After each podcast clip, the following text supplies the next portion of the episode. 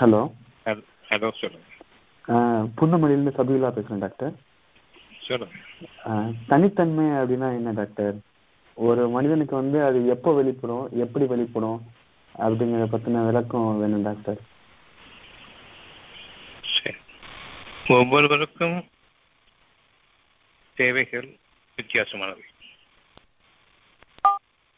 ஒருவர் தேவையை போன்று மற்றவர்களுக்கு சேவை அமைக்கப்படவில்லை.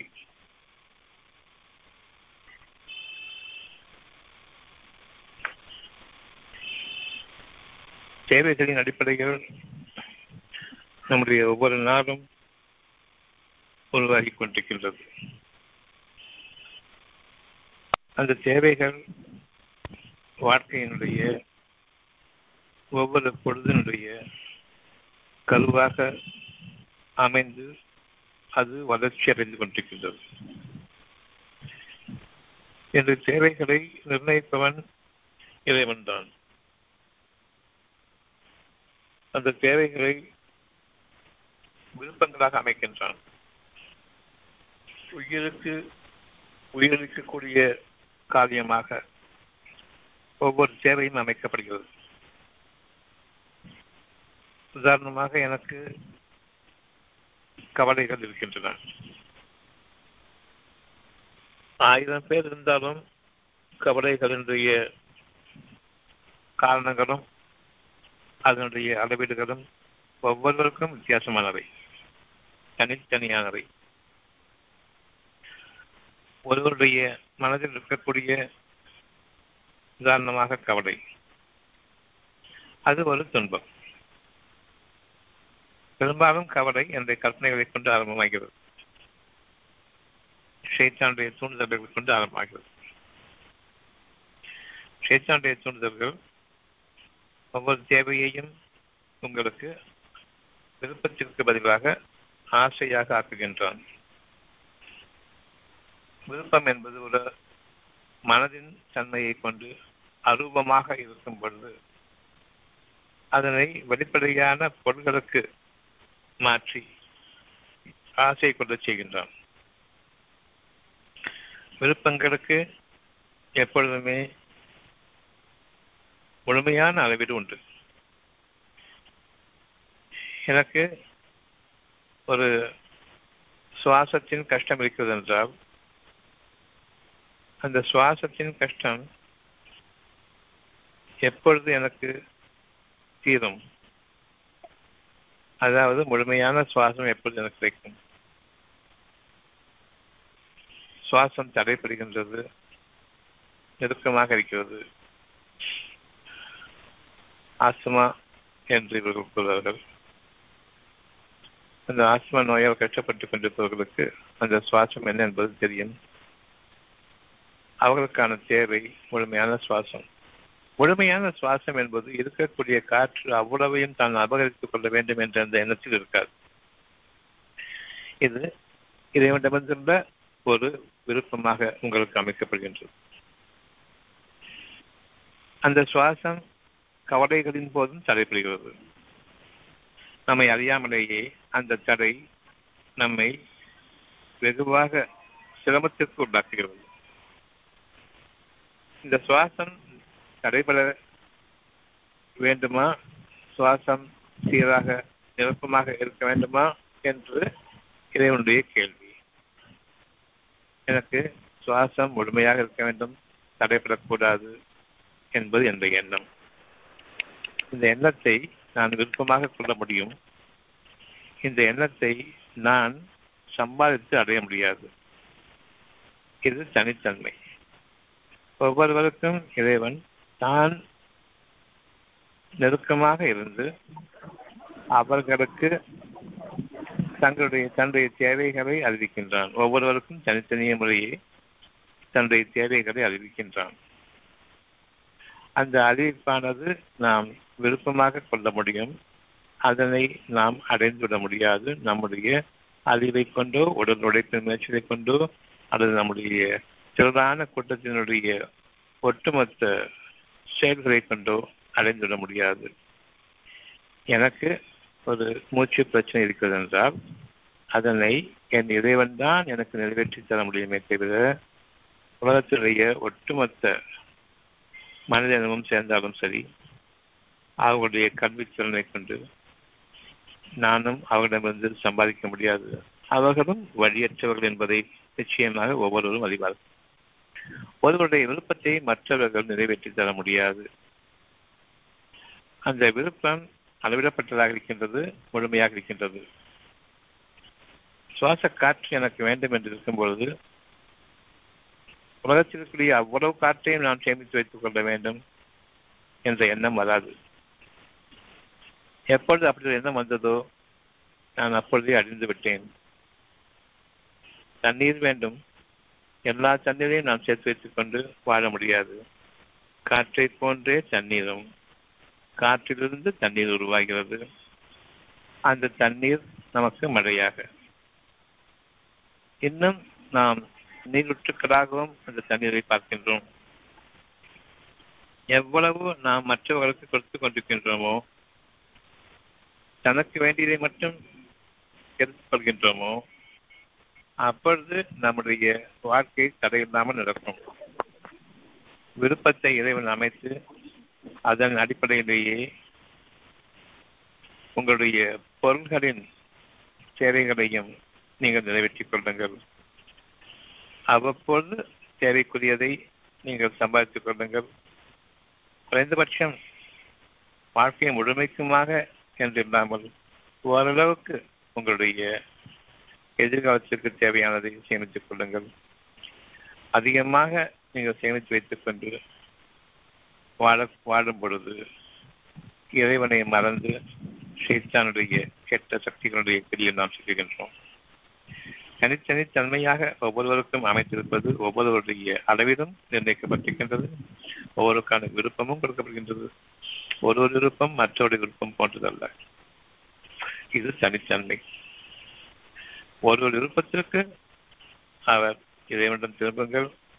அவனுடைய அளவீட்டையும் அவனுக்கான வாழ்க்கைக்கு உரிய அனைத்தையும் தன் புறத்திலிருந்து அவர்களுக்கு நிறைவேற்றி கொண்டிருக்கின்றான்.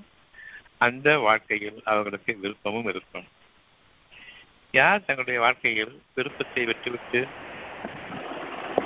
வேறு வழியில்லாமல் வாழ்கின்றோமே, விரக்தியாக வாழ்ந்து கொண்டு கவலையிலும் பயத்திலும் இருக்கின்றார்களோ, அவர்கள் விருப்பத்தை விட்டுவிட்டார்கள்.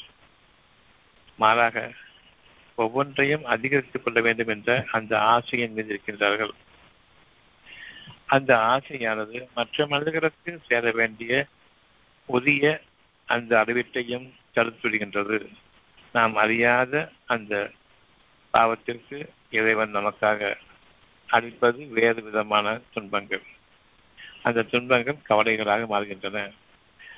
அவை உங்களுடைய உடல், பொருள், ஏவல்கள் ஆகியவற்றில் நிச்சயமாக பிரதிபலிக்கும். என்னுடைய கவலைகள் என்னுடைய உடலின் கேடுகளாக, மனக்கவலை அந்த மனதின் கேடு என் உடலின் கேடுகளாக, இறைவனுக்குரிய பொருள்களின் கேடுகளாக, என்னுடைய ஏவல்கள் நான் என் அறிவை கொண்டு என்னை ஏவிக் கொண்டிருக்கின்றேன் பல திசைகளிலும் சம்பாதிப்பதற்காக. அந்த திசைகளில் நான் என்னுடைய ஏவல்களில் செல்லும் பொழுதுதான் எனக்கு பெரும் இடையூறுகள், தடைகள், சங்கடங்கள் நிகழ்ந்து கொண்டிருக்கும். நான் ஆசைப்படுவது எனக்கு லாபத்தையும் கொடுக்கும். அதே நேரம் சம்பாதித்த லாபம் எந்த ஒரு அடையாளமும் இல்லாமல் என்னை விட்டு விலகவும் செய்யும். அங்கு இன்னும் பெரும் வேதனைகள் மனிதர்களிடமிருந்து நமக்காக இருக்கின்றன. இவ்விதமாக என்னுடைய உடல், பொருள், ஏவல், என்னுடைய இடம் சம்பந்தமாக எல்லாவற்றிலும் எனக்கு சோதனைகள் ஏற்படும். விருப்பத்தை விட்டுவிட்டு தனித்தன்மையாக வாழக்கூடிய இறைவன் கொடுத்திருப்பதை அந்த விருப்பத்தை விட்டுவிட்டு ஒவ்வொருடைய தேவையையும் விட்டுவிட்டு அதிகப்படியாக தேவையற்ற ஆசைகளின் பக்கம் நாம் செல்கின்றோம்.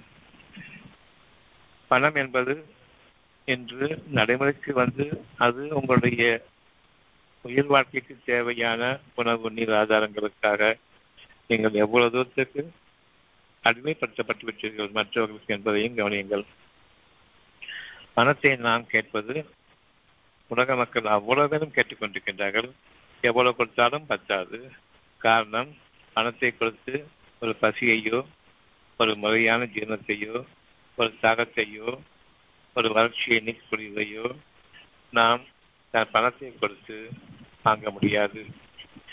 இறைவன் எவற்றையெல்லாம் படைத்திருக்கின்றனோ அவற்றை பிடுங்குவதற்காக பணம் என்று ஒன்றை வைத்துக் கொண்டு நாம் இயற்கையாக மனிதர்களிடம் சொல்லக்கூடிய இறைவனுடைய பாக்கியங்கள் அனைத்தையும் தடுத்து கொண்டிருக்கின்றோம். இது நமக்கு போதுமான பாவமாக இருக்கின்றது. ஒட்டுமொத்த சமுதாயமும் சைத்தானுடைய பிடியில் சிக்கிக் கொண்டிருக்கின்றன. இப்பொழுது அப்படித்தானே நடைமுறையில் இருக்கிறது என்று பொதுவாக எல்லோரும் கேட்கின்றார்கள். ஆனால் தனித்தன்மையோடு அவர்கள் சிந்தித்து பார்ப்பவனால் நிச்சயமாக அவர்களுடைய இறைவன் அவர்களுடன் இருக்கின்றான். உங்களுக்கு என்ன வேண்டும் நான் தருகின்றேன். ஆனால் நாம் சைத்தானுடைய பிடியில் சிக்கி வெறுதோறும் சென்றுவிட்டதன் காரணமாக இந்த இறைவனுடைய கேள்வியை நாம் செவியுறுவதில்லை. உங்களுக்கு என்ன வேண்டும் என்ன வேண்டும் என்று ஒவ்வொருவருக்கும் இறைவன் தனித்தன்மையோடு அவர்களோடு கலந்திருக்கின்றான், அவர்களுடைய உள்ளத்தோடு என்பதை அவர்கள் அறியாதவர்களாகவே இருக்கின்றார்கள். இவ்விதமாக அறியாமையில் நாம் வாழும் பொழுது நம்முடைய உலகத்தின் காரியங்கள் நம்மை மிஞ்சிவிடுகின்றன. ஆசை என்பது விருப்பத்தை பொருளாக மாற்றிக் கொள்கின்றோம். அருளாக இருக்கக்கூடிய மறைவானதை வெளிப்படையான பொருளாக மாற்றுகின்றோம். சைத்தானுடைய முதல் படி, முதல் தவறு. நாம் எங்கு தவறுகின்றோம் என்பது பொருளாக ஒவ்வொரு விஷயத்தையும் நாம் பார்க்கும் பொழுது அதற்கு பின்னே அருளாக ஒன்று இருக்கின்றது என்பதை கவனிக்க வேண்டும். நான் உழைக்க வேண்டும் என்று இருக்கும் பொழுது உங்களுக்கு உழைப்பு நான் உறுதிப்படுத்தி அதுதான் வாழ்க்கை என்று ஆக்கவில்லையே. எப்படி இவ்வளவு உறுதியாக உழைத்தால் தான் உங்களுடைய வாழ்க்கை இருக்கிறது என்று எண்ணினீர்கள் என்று இறைவன் கேட்கின்றான். ஒவ்வொன்றுக்கு பின்னாலும் இறைவனுடைய கேள்வி ஒன்று இருக்கின்றது. இது தேவையா, இது தேவையா, இது தேவையா. நான் உங்களுக்கு தேவையாக அமைத்தது ஒன்று, நீங்கள் தேவையாக மாற்றிக்கொண்டது என்னென்று. முதல் தேவை அதிகமாக நீங்கள் இந்த உலகத்தினுடைய பொருள்களை அடைய வேண்டும் என்ற அந்த ஆசையிலிருந்து பேராசையிலிருந்து விலகிக் கொள்ளுங்கள். பேராசை இருப்பதன் காரணமாக மற்றவர்களுடைய பொருள்கள் உங்களுடைய கண்களுக்கப்படுகின்றன. அவர்கள் பொருளாதாரங்களில் மிகுதியாக அனுபவித்துக் கொண்டிருக்கின்றார்கள் என்பது உங்களுக்கு பொறாமை ஏற்படுகிறது. அருளோடு வாழக்கூடியவர்களுக்கு பொறாமை என்ற குணம் வெகுவாக நீக்கப்பட்டுவிடுகின்றது. பொருள்களை நம்பி வாழ்பவர்களுக்கு பொறாமை என்ற அந்த குணம் அவர்களிடம் ஒருபோதும் நீக்கப்பட முடியாது. நம்பிக்கை கொள்ளக்கூடிய மக்கள் தங்களுடைய ஒவ்வொரு தேவைக்கு பின்னாலும் ரகசியமான இறைவனுடைய ஒரு பேச்சு தெளிவாக பிரத்யேகமாக ஒவ்வொருவருக்கும் தனித்தனியை நிகழ்ந்து கொண்டிருக்கின்றது. இப்போ நாம் பேசிக்கிட்டு இருக்கும் பொழுது வெளிப்படையான வார்த்தைகள் டிக்ஷனரி மீனிங்கில் பார்த்தீங்கன்னு சொன்னால் ஒரு காலம் உணர்வாக அடைகிறோமோ, இப்பொழுது இந்த உணர்வுக்குரிய அந்த அமைதியை ஒரு காலம் அடைய முடியாது. அவ்வளவும் பொருள்கள். டிக்ஷனரி அகராதி என்று இருக்கும் பொழுது பொருள். ஆனால் அருளை உங்களுடைய டிக்ஷனரி கொண்டு என்னவென்று பார்க்க முடியாது. பொருள் என்றால் என்ன என்று அங்கு அர்த்தம் இருக்கும், அருள் என்னவென்று அர்த்தம் இருக்காது. மறைவான விஷயங்களை பேச வேண்டுமே தவிர வெளிப்படையான உங்களுடைய வார்த்தையாளர்களை கொண்டு ஒருபோதும் அவற்றுக்கான விடையை தேட முடியாது.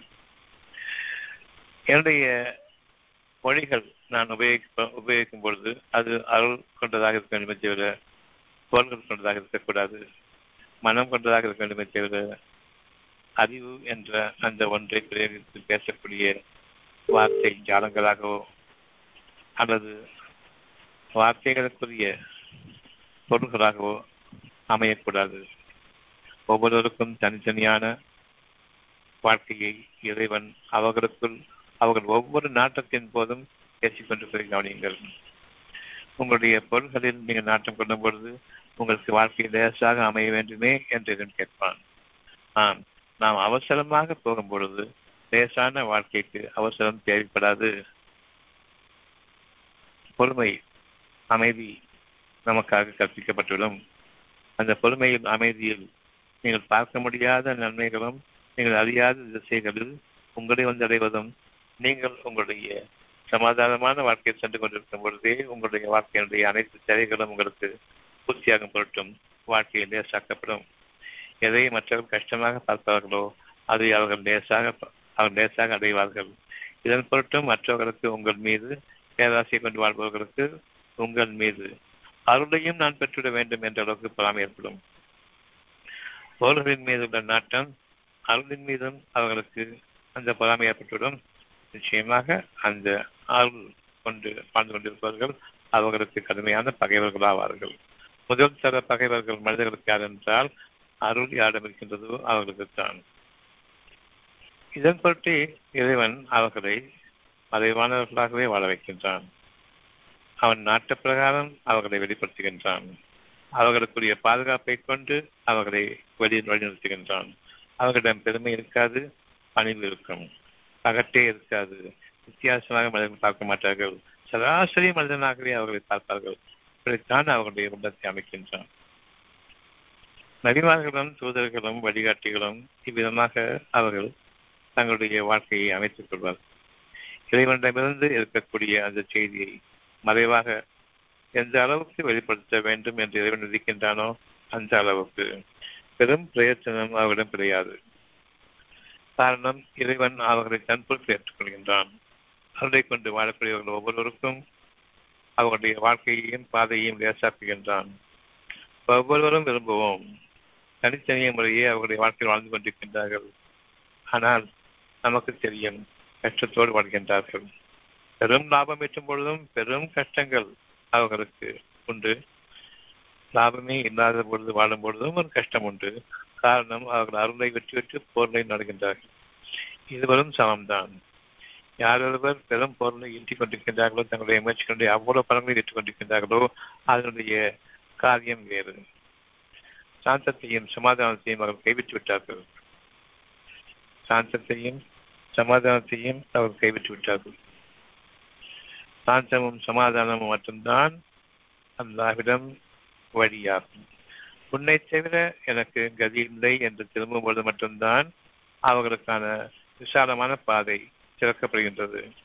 பொறுமையாளர்களுக்கும் அமைதியை தேடிக் கொண்டிருப்பவர்களுக்கும் அவர்களுக்குரிய தன்மை என்னவென்றால், தங்களோடு அண்டியிருக்கக்கூடிய மக்கள், தங்களுக்கு அறிமுகமான மக்கள், யாருக்குமே இவர்களால் எந்த விதமான பாதிப்பும் இருக்காது. இவர்களால் அவர்களுக்கு எந்த தடையும் இருக்காது. இவர்கள் இருக்கக்கூடிய அந்த சாந்தமும் சமாதானமும் மற்ற மனிதர்களிடையே ஒரு மனித தன்மையை ஏற்படுத்தும். இந்த மனித தன்மையின் மீது நாம் அமையும் பொழுது நம்முடைய இறைவன் நமக்காக நெருக்கமாக இருக்கின்றான். இவருடைய வாழ்க்கையில் இவர்கள் யார் என்பதே பக்கத்தில் இருப்பவர்களுக்கு தெரியாது. அந்த அளவில் அவருடைய வாழ்க்கையை மறைவாக்குகின்றான். இப்போ நம்ம வெளியே போகும்பொழுது மற்ற மனிதர்கள் நம்மை பார்க்க வேண்டுமே என்ற எண்ணம் இருக்கும். நமக்கு அந்த எண்ணம் இருக்காது. மற்றவர்கள் அடையாளம் காண வேண்டும் என்ற அந்த எண்ணம் இருக்காது. அகற்றும் பெருமையும் இல்லாத வரையில் இது இருக்கும். அகற்றும் பெருமையும் மனதில் கொண்டிருக்கும் பொழுது அந்த வாழ்க்கை பொதுத்தன்மையாக ஆகிவிடுகின்றது. எல்லோருடமே அந்த பகற்றிருக்கின்றது. ஒரு புதிய கார் வாங்கினாலோ, ஒரு புதிய பைக் வாங்கினாலோ, ஒரு புதிய உடை உடுத்தினாலோ மற்றவர்கள் பார்க்க வேண்டும் என்ற அந்த ஒரு எண்ணம் நிச்சயமாக இருக்கும். பொதுவான வாழ்க்கையில், பொதுமக்களோடு இணைந்த வாழ்க்கையில் யார் வாழ்ந்து கொண்டிருக்கின்றார்களோ அவர்களுக்கு இந்த குணம் நிச்சயமாக இருக்கும். ஒருவர் மற்றவரை பாராட்டிக் கொள்வார்கள். பாராட்டிக் கொண்டே ஆக வேண்டும். அவ்வாறு என்றால் அது நடைமுறையில் இருக்கக்கூடிய ஒரு காரியமாக அவர்கள் பார்க்க மாட்டார்கள். ஒருத்தருக்கு ஒரு வைபவம், ஒரு சடங்கு நடத்துகின்றார்கள் என்றால், ஒரு நிகழ்ச்சி நடத்துகின்றார்கள் என்றால் தங்களை பெருமைப்படுத்திக் கொள்வதற்காக மட்டுமே தான் நிகழ்கின்றது. மற்றவர்கள் வந்து பாராட்ட வேண்டும். அவர்களும் வருவார்கள், சில பரிசு பொருட்களை கொடுத்து அவர்களை பாராட்டிவிட்டு செல்வார்கள். உண்மையில் பொருள்களை கொண்டு நிகழ்ச்சிகளை ஏற்படுத்தி தன்னை அதில் பிரதானமான ஒரு மனிதனாக ஆக்கிக்கொண்டு, திருமணம் எதுவாக இருக்கட்டும், ஒரு மனிதனை பிரதானப்படுத்தி ஒரு நிகழ்ச்சி நடக்கின்றது. தாங்கள் பெருமைப்படுத்தப்பட வேண்டி அவர்கள் விரும்புவார்கள். மற்றவர்களும் பெருமையை வாதி வழங்குவார்கள். புகழாரங்களை சுற்றுவார்கள். ஒருபோதும் அவர்களுக்கு இது நன்மையுள்ள பெரும் கேடு. யாரொருவரும் பாராட்டும் பொழுது மனம் வந்து பாராட்ட மாட்டார்கள். ஏனென்றால் ஒவ்வொருவருக்கும் தான் மட்டும்தான் பாராட்டப்பட வேண்டும். தனித்தன்மையினுடைய வெளிப்படையான பகுதி, அசிங்கமான பகுதி, மானக்கேடான பகுதி. எல்லோரும் தன்னை பாராட்ட வேண்டும் என்று எண்ணுவதும் அது அந்த அதற்காக வேண்டிய தங்களை உயர் மாதிரியாக நினைத்துக் கொள்வதும், மற்றவர்களை உயர்வானவர்களாக நினைத்துக் கொள்வதும், அல்லது அந்த ஒரு சனப்பொழுதில் அந்த ஒரு நாடுக்காக நாம் ஒரு சிறந்த மனிதனாக, சிறப்பு படுத்தப்பட வேண்டிய மனிதனாக, ஒரு புகழக்கூடிய மனிதனாக நாம் பாராட்டப்படுகின்றோம். அந்த ஒரு நாளைக்காவது வாழ வேண்டும் என்று விரும்புவார்கள். இவை எல்லாமே தனித்தன்மையோடு வாழ வேண்டும் என்று இறைவன் அறிவித்திருக்க, அந்த தனித்தன்மை தான் உங்களுடைய இயற்கை என்று அறிவித்திருக்க, தான் மட்டும் புகழப்பட வேண்டும், பாராட்டப்பட வேண்டும் என்று ஒவ்வொருவரும் விரும்புகின்றார்கள்.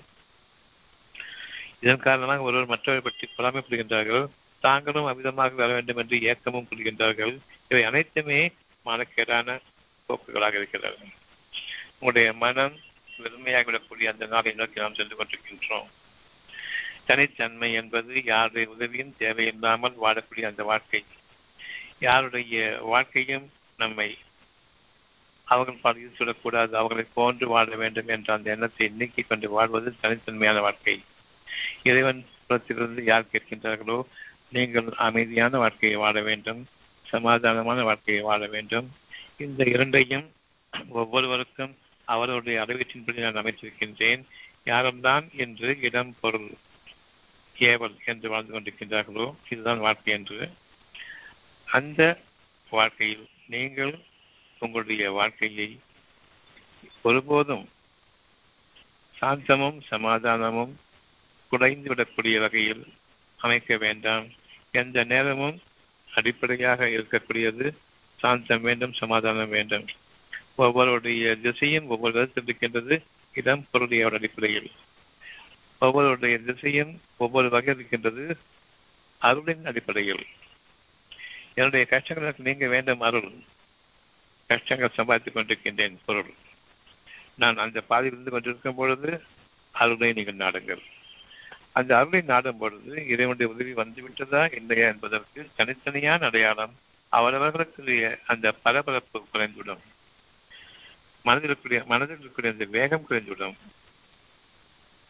ஒருவருக்கொருவர் அவசரப்படுத்திக் கொள்ளக்கூடிய அந்த தன்மை குறைந்துவிடும். குடும்பங்களில் உதாரணமாக குழந்தைகளை ஸ்கூலுக்கு அனுப்புகிறோம், சீக்கிரம் காலையிலேருந்து அறக்க பறக்க பரபரப்பு இருந்துகிட்டே இருக்கும். ஒருவர் மற்றவர்களை பேசிக்கொள்வார்கள், சீக்கிரமா படுக்க போட்டா என்ன, நான் சொன்னேன் நீங்க தான் எப்படி, நீங்க சொன்ன நான் தான் எப்படி, மாறி மாறி மாறி மாறி ஒவ்வொருவருமே அந்த இடம்பொருள் ஏவல் என்ற அடிப்படையில் வாழும் பொழுது அவர்கள் தங்களுக்குள் பகைமையை, தங்கள் அறியாமலேயே அந்த பரபரப்பின் காரணமாக ஒருவர் மற்றவர் மீது அதிருப்தியையும் கோபத்தையும் ஏற்படுத்துகின்றார்கள். அருளை நாடிக்கொண்டு நாம் படுக்கைக்கு செல்லும் பொழுது ஒவ்வொருடைய அந்த தன்மையும் தனித்தன்மையாக அவரவருக்குரிய அருளாக இறைவன் அமைக்கின்றான். அந்த குழந்தையையும் அவனை எழுப்புகின்றான், அவனை எங்கு செல்ல வேண்டுமோ அங்கு வழிநடத்துகின்றான். இவர்கள் தங்களுடைய காரியங்களில் லேசாக இருப்பதை பார்ப்பார்கள். நான் ராத்திரி தூங்க போட்டேன் சீக்கிரமாவே, அதனால இன்னைக்கு சீக்கிரம் எழுந்திரிச்சிட்டான். அவ்வாறு இல்லை. அல்லாஹ் தூக்கத்தை கொடுத்தவர்கள் எவரும் தூங்குவதற்கில்லை. உங்களை சமாதானப்படுத்துவதற்காக, உங்களுடைய தனித்தன்மையை உங்களுக்காக வளர்த்துக் கொள்வதற்காக வேண்டி இறைவன் அவரவருக்கு சமாதானத்தை அளித்தான். அந்த குழந்தைக்கும் தன் புறத்திலிருந்து அமைதியை கொடுத்து செய்தான். பின்னர் புதிய படைப்பாக அந்த குழந்தையை எழுப்புகின்றான். இதில் எழுந்ததும் ஒருவருக்கு பெருமை, என்னால் தான் இன்னைக்கு வாழ்க்கை லேசாயிடுச்சு, கரெக்டாக நேரத்தை கொண்டு போய் விட்டுட்டேன். இந்த பெருமை, நான் என்ற பெருமையும் என்னுடைய உழைப்பு என்ற பெருமையும், நான் தான் வாழ வேண்டும் என்ற அந்த அகம்பாவமும், எனக்கு என்னை தவிர என்னுடைய அறிவை தவிர நான் நம்புவதற்கில்லை என்ற அந்த ஒவ்வொரு கேடான தன்மையையும், தன்னுடைய இயலாமையெல்லாம் பெருமைப்படுத்திக் கொள்ளக்கூடிய அந்த தன்மையை ஒரு சோதனைக்காக எதிரும் தன்பத்திலிருந்து அவர்களுக்கான ஒரு அழகான ஒரு பாதையை அமைத்துக் கொடுக்க தான் என்று ஆக்கிக் கொண்டு அதனை சீரழித்துக் கொள்கின்றார்கள். சாந்தமும் சமாதானமும் கொண்டு வாழக்கூடிய அந்த வாழ்க்கை இறைவன் அமைத்துக் கொடுத்த வாழ்க்கை. அதன் பொருட்டு நிகழக்கூடிய ஒவ்வொன்றும் ஒவ்வொருவருக்கும் தனித்தனிய முறையை சமாதானத்தை கொடுக்கக்கூடிய வகையில் அழகான விருப்பத்திற்குரிய ஒரு நாடாக அந்த ஒரு பொழுதும் அமைந்துவிடுகின்றது. இதற்கு யார் நன்றி செலுத்துகின்றார்களோ அவர்களுடைய வாழ்க்கையை அவன் தனித்தன்மையுடையதாக அமைக்கின்றான். இதில் சந்தேகமும் இல்லை. இன்னைக்கு நமக்கு ஒரு சுகம் வந்ததுன்னு சொன்னா அந்த சுகம் அருளாகும், பொருள் அல்ல. பொருளை கொண்டு என் மனம் குறிப்பாக இருக்கிறது என்று கூறினால் நிச்சயமாக அது மிக பெரும் கஷ்டத்தை சமீபத்திலே உருவாக்கி இருக்கின்றது. நாம் அறிவதில்லை. அந்த நேரத்தில் நாம் மதி இழக்கின்றோம். இப்பொழுது நம்முடைய வாழ்க்கையினுடைய திசை மாறுகின்றது, மிக கெட்ட பாதை என்பது. யார் உணர்வை கொண்டு வாழ்ந்து கொண்டிருக்கின்றார்களோ அந்த உணர்வின் காரணமாக அவர்கள் ஒவ்வொருவருக்கும் தனித்தன்மையோடு கூடிய அந்த வாழ்க்கையை பிரதிபலிக்கும். அவருடைய இடம் பொருள் ஏவல்களில் அங்கு அவர்களுக்கு அருள் நிறைந்திருக்கும். அவர்களுக்கு அவசரம் இருக்காது, பொறுமை இருக்கும், நிதானம் இருக்கும். மற்றவர்களுடைய நிம்மதியை அவர்கள் இருக்க மாட்டார்கள், மற்றவர்கள் மீது திரும்பிவிட மாட்டார்கள், பொறாமை என்று கொண்ட மாட்டார்கள். இவை எல்லாமே ஒவ்வொருவருக்கும் தனித்தனியே அமைக்கப்பட்டிருக்கூடிய அவரவர்களுடைய இடம் பொருள் ஏவர்கள் வாழக்கூடிய வாழ்க்கையில் இதனுடைய அந்த அருளானது கொஞ்சம் கொஞ்சமாக மிகைக்க ஆரம்பிக்கும். இவர்களுடைய சூழ்நிலைகளும் இவர்களுக்கு அழகாக இருக்கும். வானங்கள் முதலாக பூமி வரையிலும் அவர்களுடைய சூழ்நிலைகள் அவர்களுக்கு நன்மையும் அழகும் இருக்கிறது என்பதையும் நாம் அறிய வேண்டும். ஒவ்வொருவருக்கும் தேவைகள் இருக்கின்றன. அத்தியாயம் 2 வசனம் 148. அவர்கள் அந்த திசையில் திரும்புபவர்களாக உள்ளனர். ஒவ்வொருவருக்கும் தேவைகள் உள்ளன. அவர்கள் அந்த திசையின் பக்கம் திரும்புபவர்களாக இருக்கின்றார்கள். பசி என்ற ஒரு தேவை வரும் பொழுது அவர்கள் பணத்தின் பக்கம் திரும்ப மாட்டார்கள், உணவு வேண்டுமே என்று திரும்புவார்கள். உணவு வேண்டாம் என்று இருப்பவர்கள் பணம் வேண்டும் என்று திரும்புவார்கள். இந்த இரண்டுக்கும் இடையே நீங்கள் எதனை தேர்வு செய்கின்றீர்கள்? உங்களுடைய பசிக்கு உணவு வேண்டும், பசிக்கு பணம் இல்லை, ஆனால் உணவை நான் படைத்திருக்கின்றேன், எது வேண்டும்? நான் படைத்ததை உங்களுக்கு நிச்சயமாக தருவதற்கு என் மீது கடமை இருக்கின்றது. நானும் பொறுப்பேற்றுக் கொண்டவன். தேவைகளுக்கு பொறுப்பேற்றுக் கொள்ளாத எந்த உயிரினமும் இறைவனால் பொறுப்பேற்றுக் கொள்ளப்படாத எந்த உயிரினமும் இந்த பூமியில் இல்லை. உங்களுடைய தேவைகள் உங்களுடைய வாழ்வுக்கு உதவிக்கக்கூடியவை, உங்களுடைய வாழ்க்கைக்கு ஆதாரமானவை.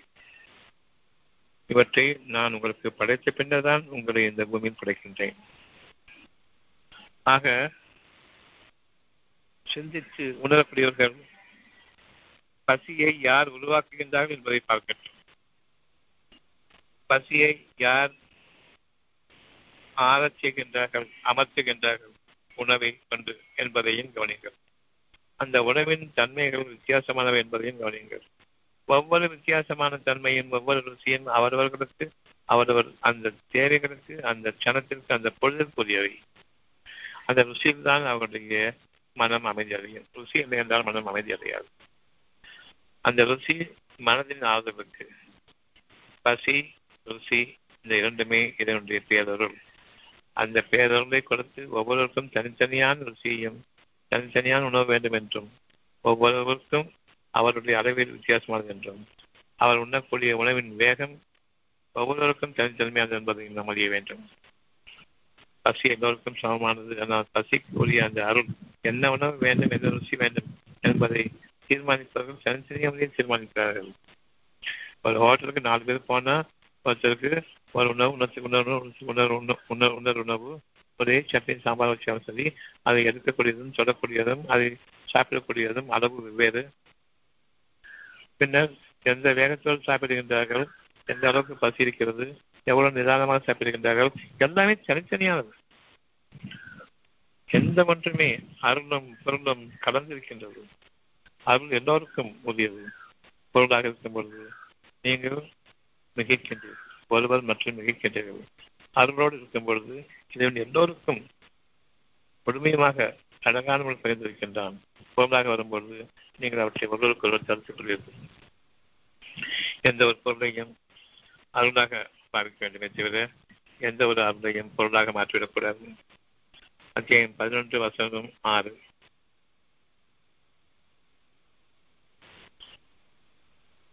அத்தியாயம் 11 வசனம் 6.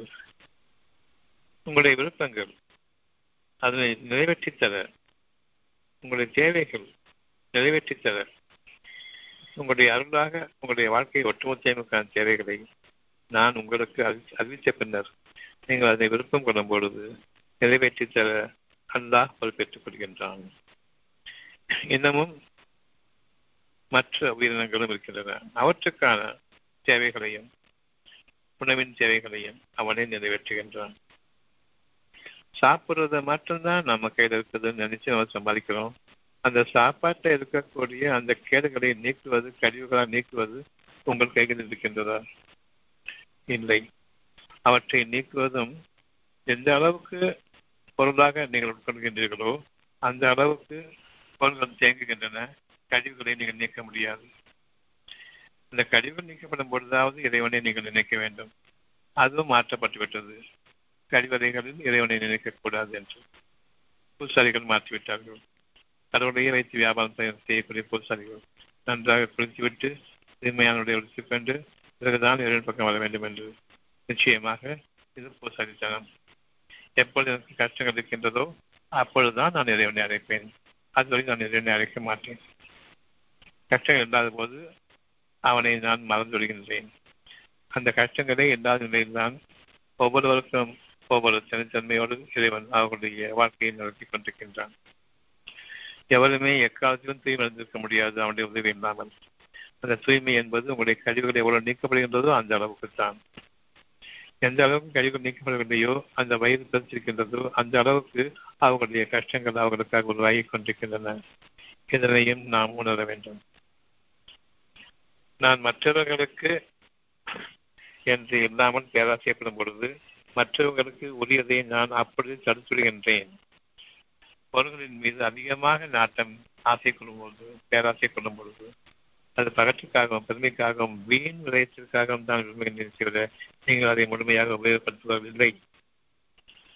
அவ்விதமாக சம்பாதிக்கும் பொருளிலிருந்து நான் உண்ணும் பொழுது அந்த உலகத்தினுடைய பொருள்கள் தான் முக்கியம் என்று நம்மை இறைவனுக்கு முன்பாக ஈடுபடுத்தி கொண்டு நாம் சம்பாதிக்கும் போதும் வாடும் பொழுதும் நமக்கு வயிற்று பொருள்கள் ஏற்படுகின்றன.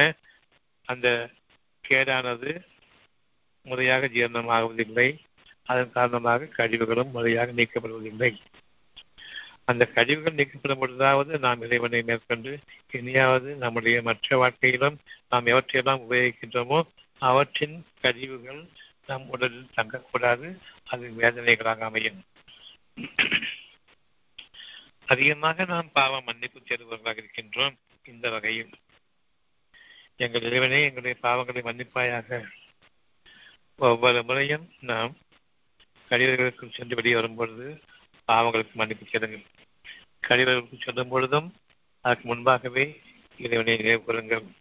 உங்களுடைய கேடுகள் அனைத்தும் நீங்க வேண்டும். உங்களுடைய மானக்கேடுகள், மனதின் கேடுகள் நீங்க வேண்டும்.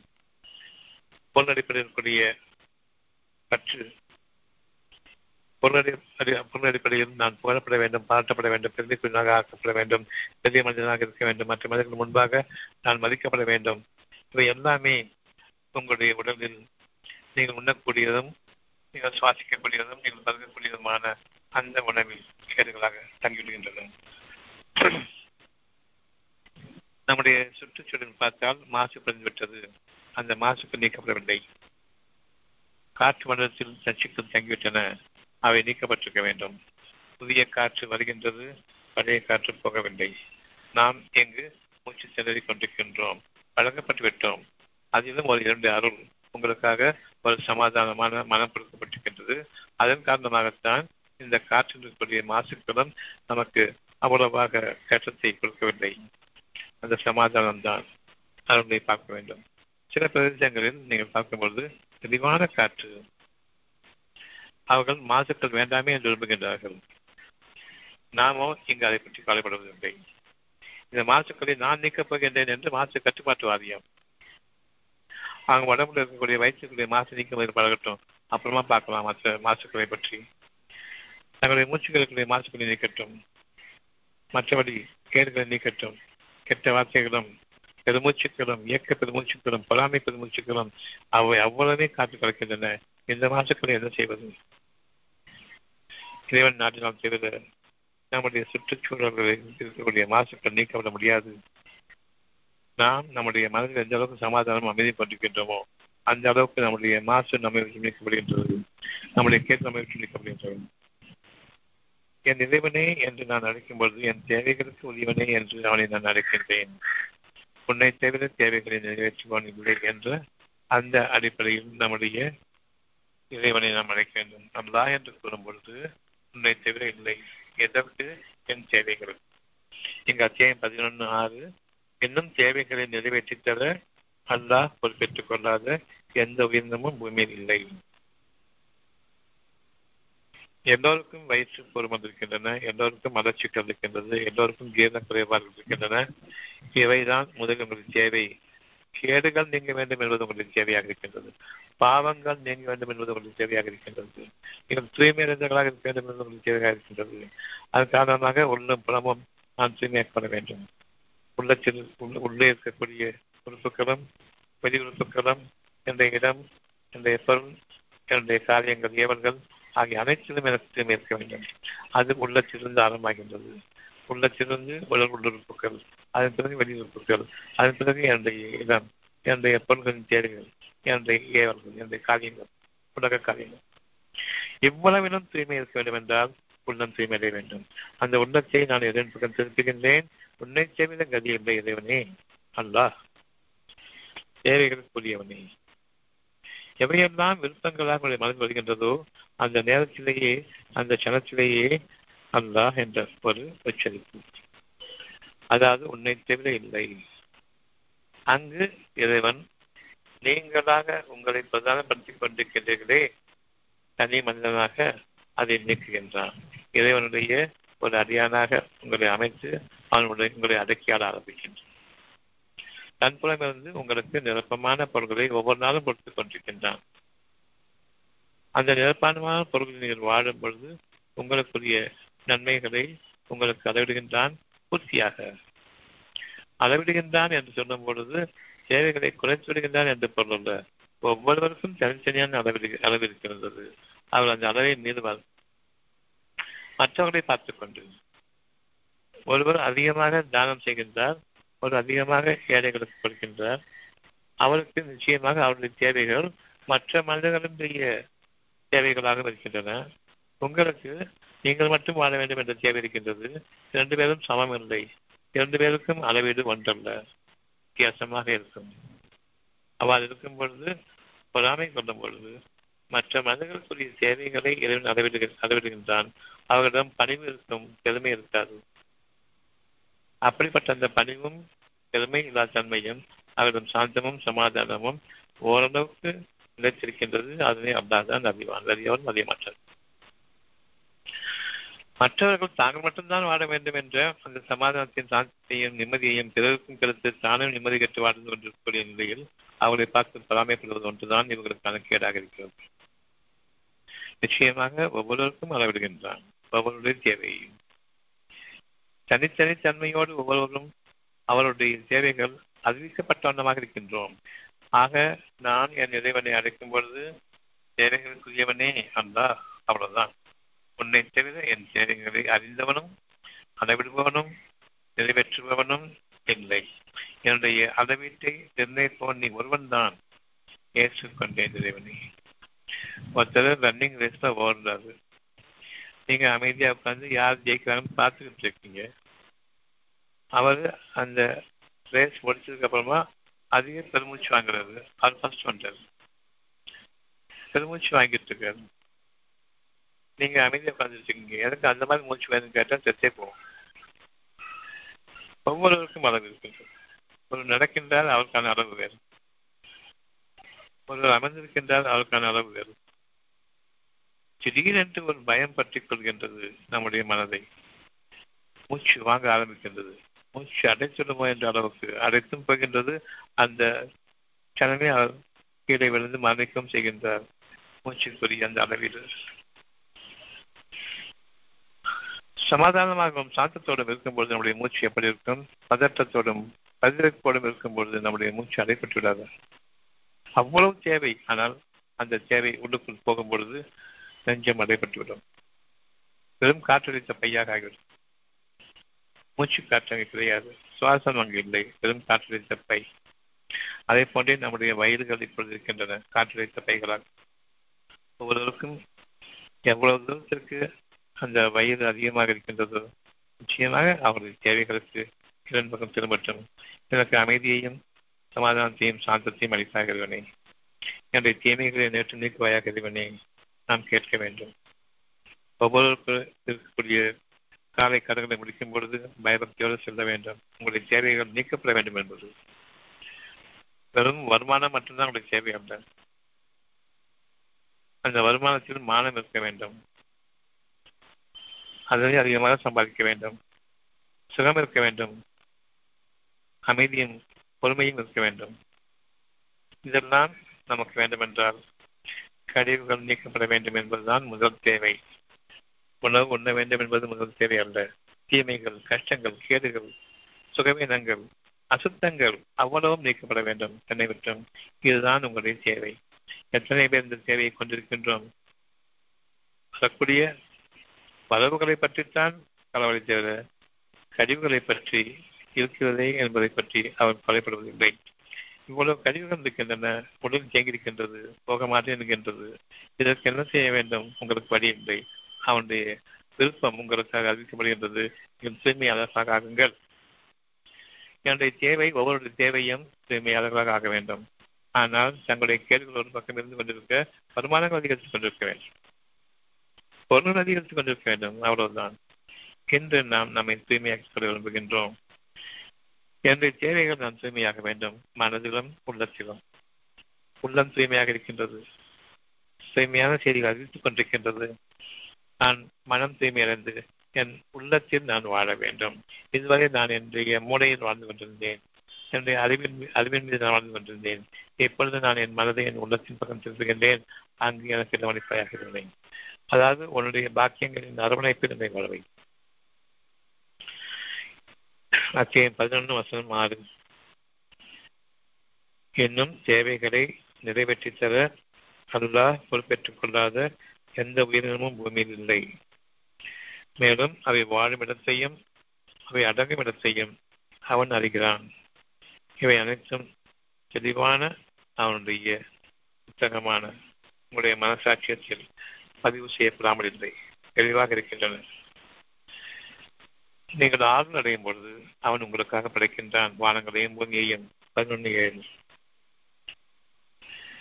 அவன்தான் வானங்களையும் பூமியையும் உங்களுடைய தனித்தன்மைக்கு ஏற்ப ஒவ்வொருடைய மனதிற்கும் அளவீட்டின்படி அவர்களுடைய சுற்றுச்சூழல் இயற்கையை அதன் கேடுகளையும் அதன் நன்மைகளையும் உங்களுக்காக படைக்கின்றான். அளவிட்ட நன்மைகளை படைக்கின்றான்.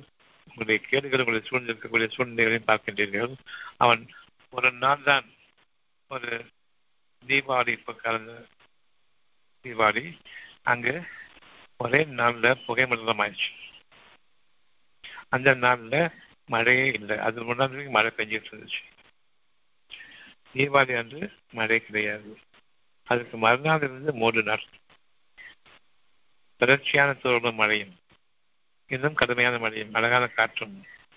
எங்கே போச்சுன்னே தெரியல. அவ்வளோ புகையும், அவ்வளோ நச்சு பொருளும், அப்படி ஒரு கிளியர் ஸ்கை, அவ்வளோ ஒரு சுகமான சுவாசம். இதனுடைய நாட்டத்தையும் பார்க்க வேண்டும். அந்த நாளில் மழை பெய்தால் நாம் மறுநாள் அந்த பட்டாசுகளை வெடிப்போம், மீண்டும் நச்சு காற்றுகள். அந்த நாளில் மட்டுமே நாம் நம்முடைய இறைவன் படைக்கக்கூடிய இந்த சுற்றுச்சூழலை எந்த அளவுக்கு பாழாக்கினோமோ வெற்றி விடுகின்றான். யார் இதனால் கஷ்டத்துக்குள்ளார்களோ அவர்களுக்கு அமைதி வைக்கும் பொருட்டு பெரும்பாலும் என்று மக்கள் இதை நாட்டத்தோடு அவர்கள் திரும்பி வருகின்றார்கள். அதன் பொருட்டு மழை பெய்கின்றது. ஒரு வாரத்திற்கு மழை அவ்வளவு தூய்மையாக்கப்பட்டுவிட்டது. அதன் பிறகு வெடித்தார்கள். ஒரு வாரத்திற்கு பஞ்சம் இங்கே அங்கே பாக்கி இருந்த கட்டத்தையும் வெடித்தாங்க. பாவமன்னிப்பு கேட்கின்றோம். பாவமன்னிப்பு கேட்காதவர்களும் இருக்கின்றார்கள். ஒவ்வொருவருடைய நிலைப்பாடும் ஒவ்வொருடைய சிந்திக்கும் திறனும் ஒவ்வொருடைய அறியும் திறனும் உணரும் திறனும் வெவ்வேறானது. அதிலிருந்து தான் அவர்கள் படைக்கப்படுகின்றார்கள். அவர்களுக்கான உலகமும் தனித்தனியே படைக்கப்படுகின்றன. ஆக தனித்தன்மையோடு வாழ வேண்டும் என்று இறைவன் கூறுகின்றான். ஒவ்வொருவருக்குமாக அவர்களுடைய உலகம் படைக்கப்படும். யார் தான் மட்டும்தான் வாழ வேண்டும் என்று ஆசைப்படுகின்றார்களோ அவர்கள் பொருள்களின் அடிப்படையில் இறங்கிவிட்டார்கள். அங்கு தான் மட்டும்தான் வாழ வேண்டும். தனித்தன்மையோடு வாழ வேண்டும் என்பது மனிதன் என்ற அந்த தன்மையை இறைவன் ஒவ்வொருவருக்குமாக அளவிட்டிருக்கின்றான். அவர்களுடைய சம்பாத்தியத்தினுடைய கேடு அவர்களுடைய அளவீடுகளை குறைத்துவிட்டது. அவர்களுடைய கழிவுகளின் கேடுகள் அவர்களுக்கு அறிவிக்க வேண்டும். இந்த கழிவுகள் நீக்கப்பட வேண்டும் என்றால், என் உடல் தூய்மைப்படுத்தப்பட வேண்டும் என்றால், என் மனம் இறைவன் பார்த்து திரும்ப வேண்டும், என் தேவைகளுக்குரியவன் நான் ஒருவன் தான். உங்கள் செல்லும் பொழுதும் மறுநாள் நீங்கள் கழிவுகளை வெளியேற்ற வேண்டும் இறைவனே, என்ற தூய்மையை எனக்கு நீங்கள் பாதுகாப்பது என்று கேட்க வேண்டும். டாய்லெட்டுக்குள்ள போகும் பொழுதும் வெளியேறும் பொழுதும் உனக்கு எல்லா புகழும் என்று சொல்ல வேண்டும். திருப்தியா நான் போயிட்டு வந்துட்டேன் அப்படின்னு சொல்லக்கூடியவங்க இருக்காங்க. வயிறு ஃப்ரீ ஆயிடுச்சு கான்செப்ட். இப்போ அங்கு இறைவனை அவர்கள் அஞ்சவில்லை, இறைவனை நினைவு கூறவில்லை. அவர்களுக்காக இறைவன் தூய்மையாக்கினானே, அந்த தூய்மை மனதில் ஒரு கஷ்டத்தை நீக்கி இருக்கின்றான். அதற்கு நான் நன்றியுணர்வோடு இருக்க வேண்டும். இனியும் என்னுடைய கஷ்டங்கள் இருக்கின்றன, இன்று என்னுடைய ஏவல் என்ன என்று தன்னை முற்படுத்திக் கொண்டு அவர்கள் அவசரத்திலாகின்றார்கள், கோபப்படுகின்றார்கள், பேசுகின்றார்கள். எல்லாமே இவர்கள் தூய்மையை கொடுத்ததன் காரணமாக. இவர்களுக்கு வயிற்றில் பாரதியை போட்டுவிட்டால் ஒருபோதும் இவர்களால் அந்த ஏவல்களை ஈடுபட முடியாது. அவர்கள் ஒரு சிரத்தை இல்லாமலே வாழ்வார்கள். அவருடைய கஷ்டங்களுக்காக இப்பொழுது இறைவனை செல்வார்கள். கஷ்டம் மிகுதியாகும் பொழுது ஒரு வேலை இரண்டு வேலை பற்றினி கிடப்பார்கள். ஒவ்வொருத்தருடைய தனித்தன்மையான வாழ்க்கையை அவர் கைவிட்டுவிட்டு தான் மட்டும் வாழ்வேன், தான் தான் வாழ வேண்டும், தன்னை தான் தான் வாழ்வித்துக் கொண்டிருக்க வேண்டும் என்று எண்ணும் பொழுது, ஒவ்வொருடைய தேவைகளை நிறைவேற்றுவோன் இறைவன் தான் என்ற அந்த எண்ணத்தை கைவிடும் பொழுதுதான் அசுத்தம் அடைகின்றார். அந்த அசுத்தம் இவருடைய வாழ்க்கையில் பெரும் சோதனைகளாக அமையும். நம்பிக்கை கொண்டு வாழக்கூடிய மக்கள் இந்த ஒரு தேவையை அவர்கள் உணரட்டும். இறைவன் ஒருவன் தான் உங்களை தூய்மைப்படுத்தக்கூடியவன். அவன் உங்களை தூய்மைப்படுத்தியிருக்கவில்லை என்றால் உங்களில் எவரும் எந்த காலத்திலும் ஒரு சிறு சுகத்தை கூட அடைந்ததாக இருக்காது. அவ்வளவு வேதனைகள் நரக வேதனைகளாக மாறிவிடும். இப்போதற்குரிய சிறு சிறு சுகங்களும் அவன் உங்கள் மனதை எந்த அளவுக்கு தூய்மையாக்கி இருக்கின்றான் என்பதையும் நாம் அவனுக்காக நன்றியுணர்வோடு நினைவு கூற வேண்டும். யார் நன்றி செலுத்திக் கொண்டிருக்கின்றார்களோ அவர்களுக்கு அருளின் மீது நாட்டத்தையும் விருப்பத்தையும் தனித்தன்மையோடு வாழக்கூடிய அந்த பெருந்தன்மையையும் நிச்சயமாக இறைவன் அவர்களுக்காக போட்டுகின்றான். அவர்கள் நம்பிக்கை கொள்வார்கள். நன்றி உணர்வோடு யார் இருக்கின்றார்களோ அவர்களுக்கு தன் மீது தான் கொடுக்கூடிய விருப்பத்தின் மீது நம்பிக்கை அதிகரிப்பார்கள். தன்னுடைய நினைவின் மீது அவர்கள் நிலைத்திருப்பார்கள். ஆக நம்மில் யார் மேலானவர் என்பதை சோதிக்கும் பொருட்டு ஆட்சி அதிகாரத்தை இந்த பூமியின் மீது அமைக்கின்றான். அந்த ஆட்சி அதிகாரம் நீரின் மீது அமைந்திருக்கின்றது, காற்றின் மீது அமைந்திருக்கிறது என்று கூறவில்லை. காரணம், காற்றை அவன் உங்களுக்கு வாழ்நாள் முழுமைக்கும் சகல பிராணிகளுக்கும் சகல விதமான அவனுடைய படைப்புகளுக்கும் அவன் உரித்தாக்கிவிட்டான். அடுத்தது தண்ணீர். அந்த ஆட்சியை நீங்கள் கையில் வைத்திருக்கின்றீர்கள். தவித்த வாய்க்கு தண்ணீர் தரமாட்டேன் என்று கூறக்கூடியவர்கள் தண்ணீரை தான் படைக்கவில்லை, ஒரே பூமியாக படைத்தான். அதனை நாம் கொண்டாடினோம். இது என்னுடைய பகுதி, இந்த பூமிக்கு நீ வரக்கூடாது, அந்த பூமிக்கு நான் வரமாட்டேன். இங்குதான் ஆட்சியாளர்கள் தங்களுடைய அதிகாரத்தை காட்டுகின்றார்கள். தண்ணீர் தரமாட்டேன். அவனுடைய ஆட்சி நீரின் மேல் இருந்தது. இந்த தண்ணீர் தலைவில்லை என்று இருக்கும் பொழுது அவனுடைய ஆட்சி உங்களை விட்டும் நீக்கப்பட்டுவிட்டது என்பதை அறியுங்கள். அவன் உங்களை விட்டு விலகிக் கொண்டான் என்பதை அறியுங்கள். இனி நீங்கள் தண்ணீருக்காக போராட வேண்டியிருக்கும். காற்று மூச்சு காற்றுக்காக போராடக்கூடிய அந்த நாளும் தெளிவான புகையை கொண்டிருக்கக்கூடிய அந்த நாள் இருக்கின்றது. புகை என்பது கருத்தை எண்ணிக்கொண்டிருக்கின்றீர்கள். தெளிவான புகையும் உண்டு. அந்த புகை வந்து நாம் சிக்கிக்கொள்வோம். அதில் நமக்கு உயிரோட்டம் இருக்காது. அது தெளிவான புகை. உயிரோட்டம் பாதிக்கப்படும். நான் திக்குமுக்காடக்கூடிய அளவுக்கு என்னுடைய மூச்சு தடைப்படும். புகை மண்டலம் உங்களுக்கு தெரிந்த கருப்பான புகை மண்டலம் அதுவும் இருக்கின்றது. மூச்சு காற்று உயிரினுடைய தெளிவான புகை மண்டலம் அதுவும் இருக்கின்றது. நம்பிக்கை படங்கள் இறைவன் யாவற்றின் மீது மாற்றமிக்கிறது. அவனுடைய ஆட்சி நீரின் மேல் இருந்தது. இது அவனுடைய ஆட்சி, நீர் ஆதாரம் அவனுடைய ஆட்சி. அதன் மீது யாரும் கை வைக்கக்கூடாது என்று இறைவன் கூறியிருக்க எங்கள் மாநில தண்ணீர் உங்களுக்கு தண்ணி கிடையாது. எந்த மாநிலம் ஒரு பூமி அதான் பறிச்சா, நீங்க தானே தனித்தனியா பிரிச்சுங்க, அதுவே தப்பு. அப்புறமா இது என்னுடைய நாடு, அது உன்னுடைய பூமி, இது தாய் பூமி, அது வேறு பூமி என்று கூறிக்கொண்டிருக்கின்றீர்களே, உங்களுக்கு என்ன நேர்ந்தது? இது என்னுடைய கேள்வி. உங்களுக்கு யார் செய்ததின் மேலானவர் என்பதை சோதிக்கும் பொருட்டு நிச்சயமாக நீங்கள் மரணத்திற்கு பின் எடுக்கப்படுவீர்கள் என்று நாம் கூறினார். தண்ணீர் இல்லை, எல்லாம் காய்ந்து விட்டது. தமிழ்நாட்டில் யாரும் தண்ணி தரமாட்டேங்கிறாங்க. சுப்ரீம் கோர்ட் நீதிபதி போனீங்க, சாவுடான்னு சொல்லிட்டாங்க. இப்போ ஒவ்வொருவருக்கும் அவருடைய தண்ணீர் தேவைகளை நிறைவேற்றக்கூடிய நிறைவன் தான் என்பதை நீங்கள் உணர்வீர்களானால் உங்களுக்காக வானிலிருந்து மழையை கொண்டு வந்தான். எங்கெல்லாம் தண்ணீர் தேக்கி வைத்துக் கொண்டு தரமாட்டேன் என்று கூறினார்களோ அங்கு வெள்ளம், எங்கு தண்ணீர் இல்லை என்று நீங்கள் எண்ணி நாம் எல்லாம் இறந்து விடுவோம் என்று எண்ணிக்கொண்டிருக்கிறோம். பயிர்களெல்லாம் காய்ந்து விட்டேன், அடுத்து வயிறு காய வேண்டியதானே. அங்கும் தண்ணீரை ஒழிஞ்சக்கூடிய அளவுக்கு இவர்கள் வந்துவிட்டார்கள், மீத்தேன் ஈத்தேன் என்று வந்துவிட்டார்கள். எப்பொழுதும் என்னுடைய வாழ்க்கை முடிந்துவிட்டது என்று எண்ணிக்கொண்டிருக்கின்றீர்கள். நீங்கள் எப்பொழுது எண்ணினீர்களோ உங்களுக்கு வேறு வழி இல்லை. போராட்டங்களில் ஈடுபட்டீர்கள். இந்த போராட்டங்களை வேண்டாம் என்று இறைவன் மழையை கொண்டு வந்தான், உங்களுக்காக மழையை கொண்டு வந்தான். நிரப்பமான மழை. இந்த மழை மற்ற மாநிலங்களுக்கு வெள்ளத்தை ஏற்படுத்தியது, உங்களுக்கு தண்ணீரை கொண்டு வந்தது. அல்லாவின் ஆட்சி நீரில் இருக்கின்றது. யார் தண்ணீர் கொடுக்க மாட்டாங்களோ அவங்களுடைய வாழ்க்கை நன்றாக அமையாது. அழிவிலும் முடியும், பெரும் சோதனைகளிலும் பெரும் கஷ்டங்களிலும் துன்பங்களுக்கும் ஆளாகும். ஒருத்தவங்க வீட்டுக்கு வந்தால் குறைஞ்சபட்சம் தண்ணியாக கொடுப்போம், அஞ்சவங்களுக்கு தண்ணி கொடுங்க சொல்லுவாங்க. இது எல்லாமே இறைவனுடைய ஆட்சி நீர்மீது இருக்கிறது என்பதற்கான அடையாளங்கள்.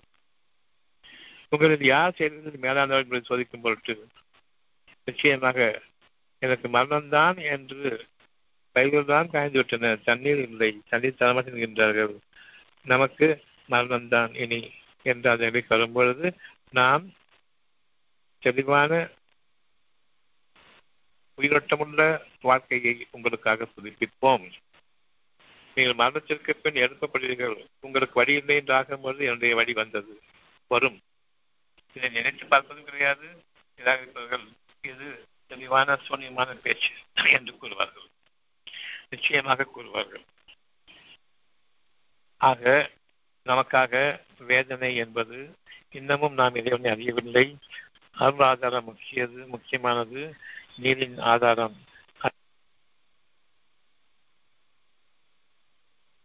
தனித்தனியாக உணர்கின்றார்கள். அவர்களுக்கு புரிந்த அளவுக்கு உணர்கின்றார்கள். சிந்தனை அளவுக்கு தான் புரியக்கூடிய தன்மை. அந்த சிந்தனை இல்லாதவர்களுக்கு கவனம் இல்லை. அந்த கவனம் என்பது கொஞ்ச நாளைக்கு முன்னாடிதான் நமக்கு உயிர் ஆதாரம் போய்விட்டது என்று போராட்டம் நடத்தினோம். அந்த போராட்டம் கைவிடப்பட்டது. காரணம், இறைவனுடைய அருள் வானங்களிலிருந்து இறங்கியது. நீங்கள் மீண்டும் உயிர்ப்பிக்கப்பட்டீர்கள் என்று கூறினால் நான் சாகர இந்த சத்துக்கு அப்புறம் உயிர்ப்பிக்கப்பட்டது. அதான் செத்து போவோம் நினைச்சுதான் வீடு விடா வந்து வீட்டுகளை விட்டு வெளியே வந்து ரோடா போராட்டம் பண்ணி அந்த சோதனை காலங்கள்ல இறைவன் தருவான்னு சில பேர் நம்பினாங்க. அதன் காரணமாக பெரும் மழை அந்த மாநிலத்திற்கே வந்துச்சு. இருந்த போதிலும் அவர்கள் இரண்டு பக்கம் திரும்பவில்லை. தண்ணி வந்து விட்டது, அடுத்து ஒரு வருஷத்துக்கு கவலை கிடையாது. அப்புறம் சத்தம் போவீங்க, திரும்பவும் அவன்கிட்ட காவிரி. எவ்வளவு தூரத்துக்கு நாம் நம்முடைய அறியாமையின் காரணமாக, கவனமின்மையின் காரணமாக, அல்லது அறிந்தும் சரி, எங்கிருந்து தண்ணீர் வருகிறது என்று பார்க்கக்கூட தகுதி இல்லாத அளவுக்கு நாம் மிருகங்களாக மாறிவிட்டோம். வானத்தை உயர்ந்து பார்க்கக்கூடிய அளவுக்கு நம்முடைய கருத்துக்கள் உயரவில்லை. எங்கிருந்து வருகிறது என்று பார்ப்பதற்கு பூமியே மேய்ந்து கொண்டு அவன் தரல இவன் தரலன்னு பார்த்துட்டு இருக்கமே. வானங்கள்ந்து இறக்கி இருக்கும் போது இவன் தரலான இவன் யார் இவன் நம்புங்கிற அந்த இறைவனை ஏற்றுக்கொள்ளக்கூடிய பணப்பாங்கு இன்னமும் வரவில்லை. இப்பொழுது போராட்டத்தை கைவிட்டுட்டாங்க. காரணம், கொஞ்சம் தண்ணி இருக்குது. இங்கே தண்ணி திரும்பவும் காயணும், திரும்பவும் எனக்கு மரணமே தான் அப்படின்னு சொல்லிட்டு இவங்க வருவாங்க. பிறகு உயிர்ப்பிக்கப்படணும், மீண்டும் அந்த தண்ணீரை கொண்டு வருவாங்க. நிச்சயமாக அன்றைய மாநிலங்கள் தண்ணி தரப்போவதில்லை. அது நிச்சயமாக உங்களுக்கான கேளாக சூழ்ந்து விட்டது. இதை இன்னுமா நீங்க தொடர்ந்துட்டு இருப்பீங்க, இதை வச்சுட்டு ஆட்சி பண்ணிட்டு இருப்பீங்க. இவங்க தான் உங்களுடைய ஆட்சியாளர்களா? நான் ஆட்சி அதிகாரம், என்னுடைய ஆட்சி நீர் மீது இருக்கின்றது. நீராதாரம் வேண்டுமென்றால் என்னிடம் திரும்புங்கள். இவ்வளவுதான். நீரை கொண்டு நான் அடிக்கின்றேன். இவ்வளவு தூரத்துக்கு அணு உடைகள் வைத்திருந்தாங்க கடலோர பகுதிகளில், ஜப்பான்ல எல்லா அணு உடைகளும் இடிஞ்சதா இல்லையா? நெருப்பை கக்கக்கூடிய அணு உடைகள் இடிஞ்சதா இல்லையா? அதே மாதிரி நீச்சனுக்கு ஈச்சனுக்கும் பதைக்கட்டும், எவ்வளவு நாள் பதைக்கட்டும். இதனுடைய ஆற்றல் நீரூற்றுக்களாக பொங்கி வரணுமே, அந்த தண்ணீர் அந்த பூமியில் உருவாக்க வேண்டும், பூமிக்கு நிலத்தடி உருவாக்க வேண்டும், அது நீரூற்றுக்களாக பொங்கி வர வேண்டும். அப்பொழுது இவர்கள் பதித்த அந்த மீத்தேன் ஈத்தேன் அந்த குழாய் கிழக்கு அவ்வளவுமே நொறுக்கி தூத்துவாக்கப்படும். ஏன் இது உணரவில்லை? தண்ணீர் நெருப்பை அணைத்துடும் என்பதை ஏன் உணரவில்லை? பூமி வெப்பக்காடாக ஆகி கொண்டிருக்கின்றது. தண்ணீர் எனக்கு வேண்டும். அந்த தண்ணீர் உள்ளே பதிக்கக்கூடிய அந்த ஆழ்துளை கிணறுகளில் பூமிக்கு ஆழ்வாக அமைக்கப்பட்டிருக்கூடிய அந்த குழாய்களில் அது நாசத்தையும் சேதத்தையும் ஏற்படுத்தாதா? தண்ணீர் பங்கி வரும்பொழுது அவ்வளவும் அடித்து செல்லப்படாதா? அவை அவ்வளவும் பூமியினுடைய நிலத்தின் பலமான ஆதாரங்களாக மாற்றப்பட முடியாதா? எப்படி நீங்கள் தீர்மானிக்கின்றீர்கள் உங்களுடைய அறிவை கொண்டு? நீங்கள் வானங்களையும் பூமியின் பதித்தவர்கள் இல்லை. அவ்வாறு இருக்கும் பொழுது நீங்கள் கவனத்தை மேற்கொள்ளவில்லை, இறைவனை மறந்துவிட்டீர்கள். இறைவனை மறந்துவிட்டால் உங்களுக்காக அமைதியாக வாழ்வதற்காகவும் பாதுகாப்பாக வாழ்வதற்காகவும் உங்களுடைய வீடுகளை அமைத்தானே அவற்றை விட்டு வெளியேற வேண்டியிருக்கும், வீதிகளில் போராட வேண்டியிருக்கும். எனினும் மனசாட்சியே இல்லாதவர்கள், தண்ணீருக்கு கூட வழிவகை செய்ய வாய்க்கில்லாதவர்கள், நாங்கள் உங்களுக்காக போராடி தண்ணீர் பெற்று தருகின்றோம் அண்டை மாநிலங்களிலிருந்து என்று பொய்யாக கூறுபவர்களை நீங்கள் உங்களுடைய இயவர்களாக எடுத்துக் கொண்டிருப்பீர்கள். உங்களுடைய வாழ்க்கையினுடைய போராட்டங்களின் அடையாளங்களாக அமைத்துக் கொண்டிருப்பீர்கள். ஒருபோதும் இந்த வகையில் நாம் செயல்படுவதிலிருந்தும் நாம் தெளிவாக அறிந்து உணர்ந்து விலகிக் கொள்ள வேண்டும். தெளிவான சூன்யம்தான் அது தானாக நடக்கும் என்று கூறும்போது, காற்றை படைப்பது என்பது நீங்கள் அல்ல, அது ஒரு சூன்யம். தண்ணீரை கொண்டு வருவது நீங்கள் அல்ல, அது இறைவனால் என்று கூறக்கூடாது. அப்படி கூறினால் சூன்யம். ஆனால் தரும்பொழுது வாங்கிக் கொள்வேன். இப்படிப்பட்ட வாழ்க்கையை வாழ்ந்து கொண்டிருக்கக்கூடிய மிக மிக கீழ்த்தரமான மக்களும் இருக்கின்றார்கள். உணர்ந்து திருந்தக்கூடிய மேம்பாட்டுக்கு உரிய மக்களாகவும் இருக்கின்றார்கள். அளவிடுவோம் இதுவேந்தான். ஒவ்வொருவருக்கும் தனித்தனியான தன்மையும் அதற்குரிய வாழ்க்கையும் வழிமுறைகளையும் இறைவன் அமைக்கின்றான் என்பதை நாம் உணர்ந்து கூட்டமாக சேர்ந்து வாழ்வதற்கு நமக்கு அவன் அமைக்கவில்லை, வாழ்வாக அமைக்கவில்லை. தனித்தனி தன்மையோடு ஒவ்வொருவருக்கும் இந்த சூன்யம் என்று கூறக்கூடிய ஒரு விஷயத்தை சத்தியமாக ஆக்கி அவர்களுக்கு உணர்வூட்டுவதும், உண்மையை கொண்டு அவர்களுக்கு நம்பிக்கை அளிப்பதும், நன்றியுணர்வை கொண்டு இறைவனுடைய பாக்கியங்களில் இன்னும் அதிகமாவதற்காக வேண்டியும் யார் உபதேசம் இருக்கின்றார்களோ அந்த உபதேசத்தை ஏற்பவர்கள் அவர்களுடைய கவனம் எந்த அளவுக்கு இருக்கின்றது, அதன் பிறகு நன்றியுணர்வோடு அதனை தக்க வைத்துக் கொண்டு வாழக்கூடிய அந்த தன்மை யார் இருக்கின்றது? ஒவ்வொருவருக்கும் தனித்தனிய முறை வித்தியாசமானது. அவருடைய வித்தியாசங்களுக்கு ஏற்ப அவர்கள் வாழ்க்கைப்பட்டுக் கொண்டிருக்கின்றார்கள். ஒவ்வொருவருக்கும் தனித்தனியான வாழ்க்கை அமைத்திருக்கின்றான். அந்த தனித்தன்மையை கொண்டுதான் அந்த தனித்தனியான வாழ்க்கை அமைந்திருக்கின்றது. தான் மட்டும் வாழ வேண்டும் என்று அந்த பொருளிற்குள் வாழும்பொழுது தனித்தன்மை ஒவ்வொருவருக்கும் இருக்கும் பொழுது, தான் மட்டும் என்று உலகத்தில் உள்ள மக்கள் அவர்களும் அழித்துவிட்டு தான் ஒருவன் மட்டும் புகழப்பட வேண்டும் என்று நினைக்கிற அந்த வாழ்க்கையை வாழ்பவர்களுக்கு இழிவும் வேதனையும் உண்டு. அதை போன்ற அந்த இழிவும் வேதனையும் ஒருவருக்கு மற்றவருக்கு வித்தியாசமானது. ஒருவருடைய துன்பத்தை கொண்டு மற்றவர்கள் அல்ல, ஒருவருடைய வேதனை கொண்டு மற்றவர்கள் அல்ல, ஒவ்வொருவருக்கும் அறிவிடப்பட்டது. ஆனாலும் தனித்தன்மையோடு வாழ்வதற்கு பதிலாக தான் மட்டும்தான் என்று வாழக்கூடியவர்களுக்கு நரகத்தின் நெருப்பு ஒவ்வொருவருக்கும் அவரவருக்கும் அறிவிடப்பட்டு அந்த நரக நெருப்பிலாக வாழ்ந்து கொண்டிருப்பார்கள். ஆக நாம் நம்முடைய இறைவனுக்கு பிறந்தவர்களாக, இறைவனுக்கு புதியவர்களாக மட்டுமே வாழ வேண்டும். தனித்தன்மையோடு வாழவே, என் தேவைகளுக்குரியவனே அல்லாஹ், உன்னை தேவையில்லை. அந்த தேவைகள் விருப்பங்கள், அந்த விருப்பங்கள் அழகான என்னுடைய வாழ்நாளின் ஒட்டுமொத்த அம்சங்களும் அடங்கியிருக்கக்கூடிய என்னுடைய இறைவனுடைய வாக்குகள் பூர்ணமாக நிறைவேற்றப்படும் இந்த உலகத்தின் வாழ்க்கையிலும் மறுமையில். நான் நாடைய வாழ்க்கை மறுமையாக காண்கின்றேன். அதன் பின்னரும் என்னுடைய ஆன்மாவும் என்னுடைய மனமும் கைப்பற்றப்படும் பொழுது அதனுடைய வாழ்க்கையினுடைய தன்மை வேறு. என்றென்றும் நிச்சய வாழ்க்கை சுகமான வாழ்க்கை அல்லது என்றென்றும் நிச்சய வாழ்க்கை நரகத்திற்கு நான் அமையக்கூடிய வாழ்க்கை, அங்கும் ஒவ்வொருவருக்கும் அவரவருக்கான தகுதிகளில் வாழ்வார்கள். நரகத்திலும் சரி சொர்க்கங்களிலும் சரி. சஃபீலா புரியுதா? புரியுது டாக்டர். டாக்டர் இப்போ ஒரு கண்டுபிடிப்பை நிகழ்த்துறது கூட தனித்தன்மை வருமா இல்லை அது வராதுங்களா டாக்டர்? எது புதிய கண்டுபிடிப்புகள் பண்றாங்க இல்லைங்களா, அதெல்லாம் கூட எப்படிங்களா சார்? அப்படி இல்லைன்னா ஒரு உலக வழிமுறை என்ன கண்டுபிடிச்சிங்க? இல்லாதத என்ன கண்டுபிடிச்சிங்க? கொலம்பஸ் கண்டுபிடிச்சது, அமெரிக்கா கண்டுபிடிச்சது. அதுக்கு முன்னாடி இவரை போய் கால் வைக்கிற வரைக்கும் எனக்கு அமெரிக்கா கிடையாது. மின்சாரத்தை கண்டுபிடிச்சிங்க, அதுக்கு முன்னாடி அதனுடைய ஆற்றங்க இல்லையா? என்ன புதுசாக கண்டுபிடிச்சிங்க? ஒரு மின்னல் இருக்குது, எங்கே வந்துச்சு? அந்த மின்சாரத்தையும் வந்துச்சு. இல்லாத என்ன கண்டுபிடிச்சிங்க? அதில் தீமைகளை நீக்கிறீங்களா? இல்லையே. மின்சாரம் அது தீமையை நீக்கிறீங்களா? இல்லையே. அந்த பயன்களுக்கு மட்டும் ஒரு உங்களால் அலட முடிஞ்சு அந்த மின்சாரத்தை முடியல. தீமைகளோட தானே ஒரு சாதாரண பேட்டரி காற்று இருந்தால் கூட கரண்ட் தீமை தானே. ஃபேன் கரண்ட் உட்காந்துருந்தாலும் அது நெருப்பு காற்று தானே. என்ன கண்டுபிடிக்க சொல்லுங்க, நான் கேட்குறேன். உங்களுக்கு பாதகம் இல்லாத ஒன்றுக்கு சொல்லுங்க பாப்பா, கண்டுபிடிச்சது உங்களுக்கு பாதகம் இல்லாத இறைவனுடைய அருள் இல்லாம இருக்கக்கூடிய பொருளை கண்டுபிடிச்சிங்களே. அந்த பொருட்களை இதனுடைய அருளை வைக்க முடியுமா? இன்னைக்கு வழங்கும் போல அழிஞ்சிட்டு இருக்குதா? நீங்க கண்டுபிடிச்சதுல என்ன கண்டுபிடிச்சிங்க சொல்லுங்க. அதை காப்பாற்றி கொள்ளக்கூடிய, அதை தடுக்கக்கூடிய சக்தி இல்லையே. எல்லாத்தையும் சாப்பிட்டீங்க, அந்த கழிவுகளை நீக்கிற சக்தி உங்களுக்கு இல்லை. எல்லாத்தையும் கண்டுபிடிச்சிங்க, அந்த கண்டுபிடிச்ச தீமைகளை நீக்கிற சக்தி உங்களுக்கு கிடையாது. அதிகத்தில் என்ன கண்டுபிடிச்சிங்க சொல்லுங்க பார்ப்போம். உடனே நான் ஆரம்பிக்கிறேன். பசுமை புரட்சின்னு சொல்லிட்டு எல்லா கேடுகளையும் போட்டு குப்பையும் போட்டு வளர்த்திங்க. அது இருக்கக்கூடிய கேடுகள் உங்களுடைய வயம்பு தங்கிச்சு, வியாதிகள் அதிகமாகிடுச்சு. காற்றுக்கண்ட தூசி, அதை நீக்கத்துக்கு வழி கிடையாது. தண்ணி, அதுக்குரிய கேடுகளை நீக்கத்துக்கு வழி இல்லை.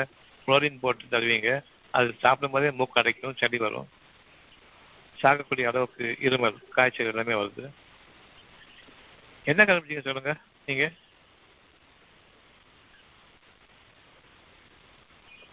செல்ஃபோனு ரேடியேஷன் மூளையை பாதிக்குன்னு சொல்லிட்டேன்.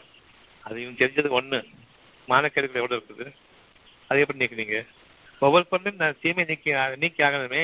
இதே உங்களுக்காக உணவை படைத்தான், அதை நீக்கிறதுக்காக உடல்களை படைத்தான், ஜீவனுக்கு படைத்தான் இல்லையா? நன்மையை மட்டும் எடுத்துக்கொண்டு தீமையை விளக்கக்கூடியது. அப்படி ஒரு கரண்ட் கண்டுபிடிச்சிங்கன்னு சொன்னால் நன்மையை மட்டும் எடுத்துக்கொண்டு அந்த தீமைகளை நீக்கக்கூடிய எதை கண்டுபிடிச்சிங்க? மருந்துகள் கண்டுபிடிச்சிங்க. நான் கிருமிகளை கொள்றேன்னு சொல்லிட்டு அது உங்களை கொண்டுட்டு இருக்கும் போது ஏற்படக்கூடிய அந்த பக்கத்தில் உங்களை பாதுகாத்துக்கிறதுக்கு என்ன கண்டுபிடிச்சிங்க?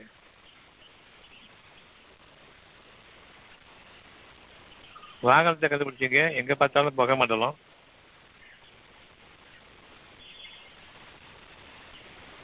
இப்போ வாகனம் ஓட்ட வேண்டாம், பேட்டரி கார் ஓட்டுங்க. ஆனால் ஸ்பீடாக போகணுன்னா பேட்டரி கார் பத்தாது. எனக்கு அவசரத்துலேயும் ஆசத்துலேயும் நீங்கள் எதை இறக்க போகிறீங்க, எதை சம்பாதிக்க போகிறீங்க சொல்லுங்க. நான் ஒன்று கேட்டுக்கிறேன், நீங்கள் சம்பாதிச்சுக்கலாம் ஒன்று சொல்லுங்க. நீங்கள் கண்டுபிடிச்சது சைத்தான்கள் உங்களுக்கு கற்றுக் கொடுத்து அவ்வளவையும் கண்டுபிடிச்சிங்க. எல்லாமே நெருப்பின் அடையாளங்கள், நெருப்பின் ஆதாரங்களை கொண்டு கண்டுபிடிச்சிங்க. மண் சட்டியில் சமைக்கிறதுக்கும் உங்களுடைய குக்கரில் சமைக்கிறதுக்கும் வித்தியாசம் இல்லை. அதோட ருசியில் உள்ள மன, அந்த உணவு பொருள மனத்தில் இருக்கா இல்லையா சொல்லுங்க. நான் கேட்குறேன், என்ன கண்டுபிடிச்சிங்க? கேடுகள் இல்லாமல் கண்டுபிடிச்சது என்ன? அந்த கேள்வி இருக்கும்போது அந்த கேள்விகளை நீக்கக்கூடிய வகையில் அந்த அமைப்பையும் கொண்டு கண்டுபிடிச்சது என்ன? சக்தியில் கூட தான் கேட்குறேன். இல்லை சார், அறிவு வந்து கண்டிப்பாக முழுக்க முழுக்க கேடுதான் டாக்டர். அதில் எந்த மாற்று கருத்தும் இல்லை டாக்டர்.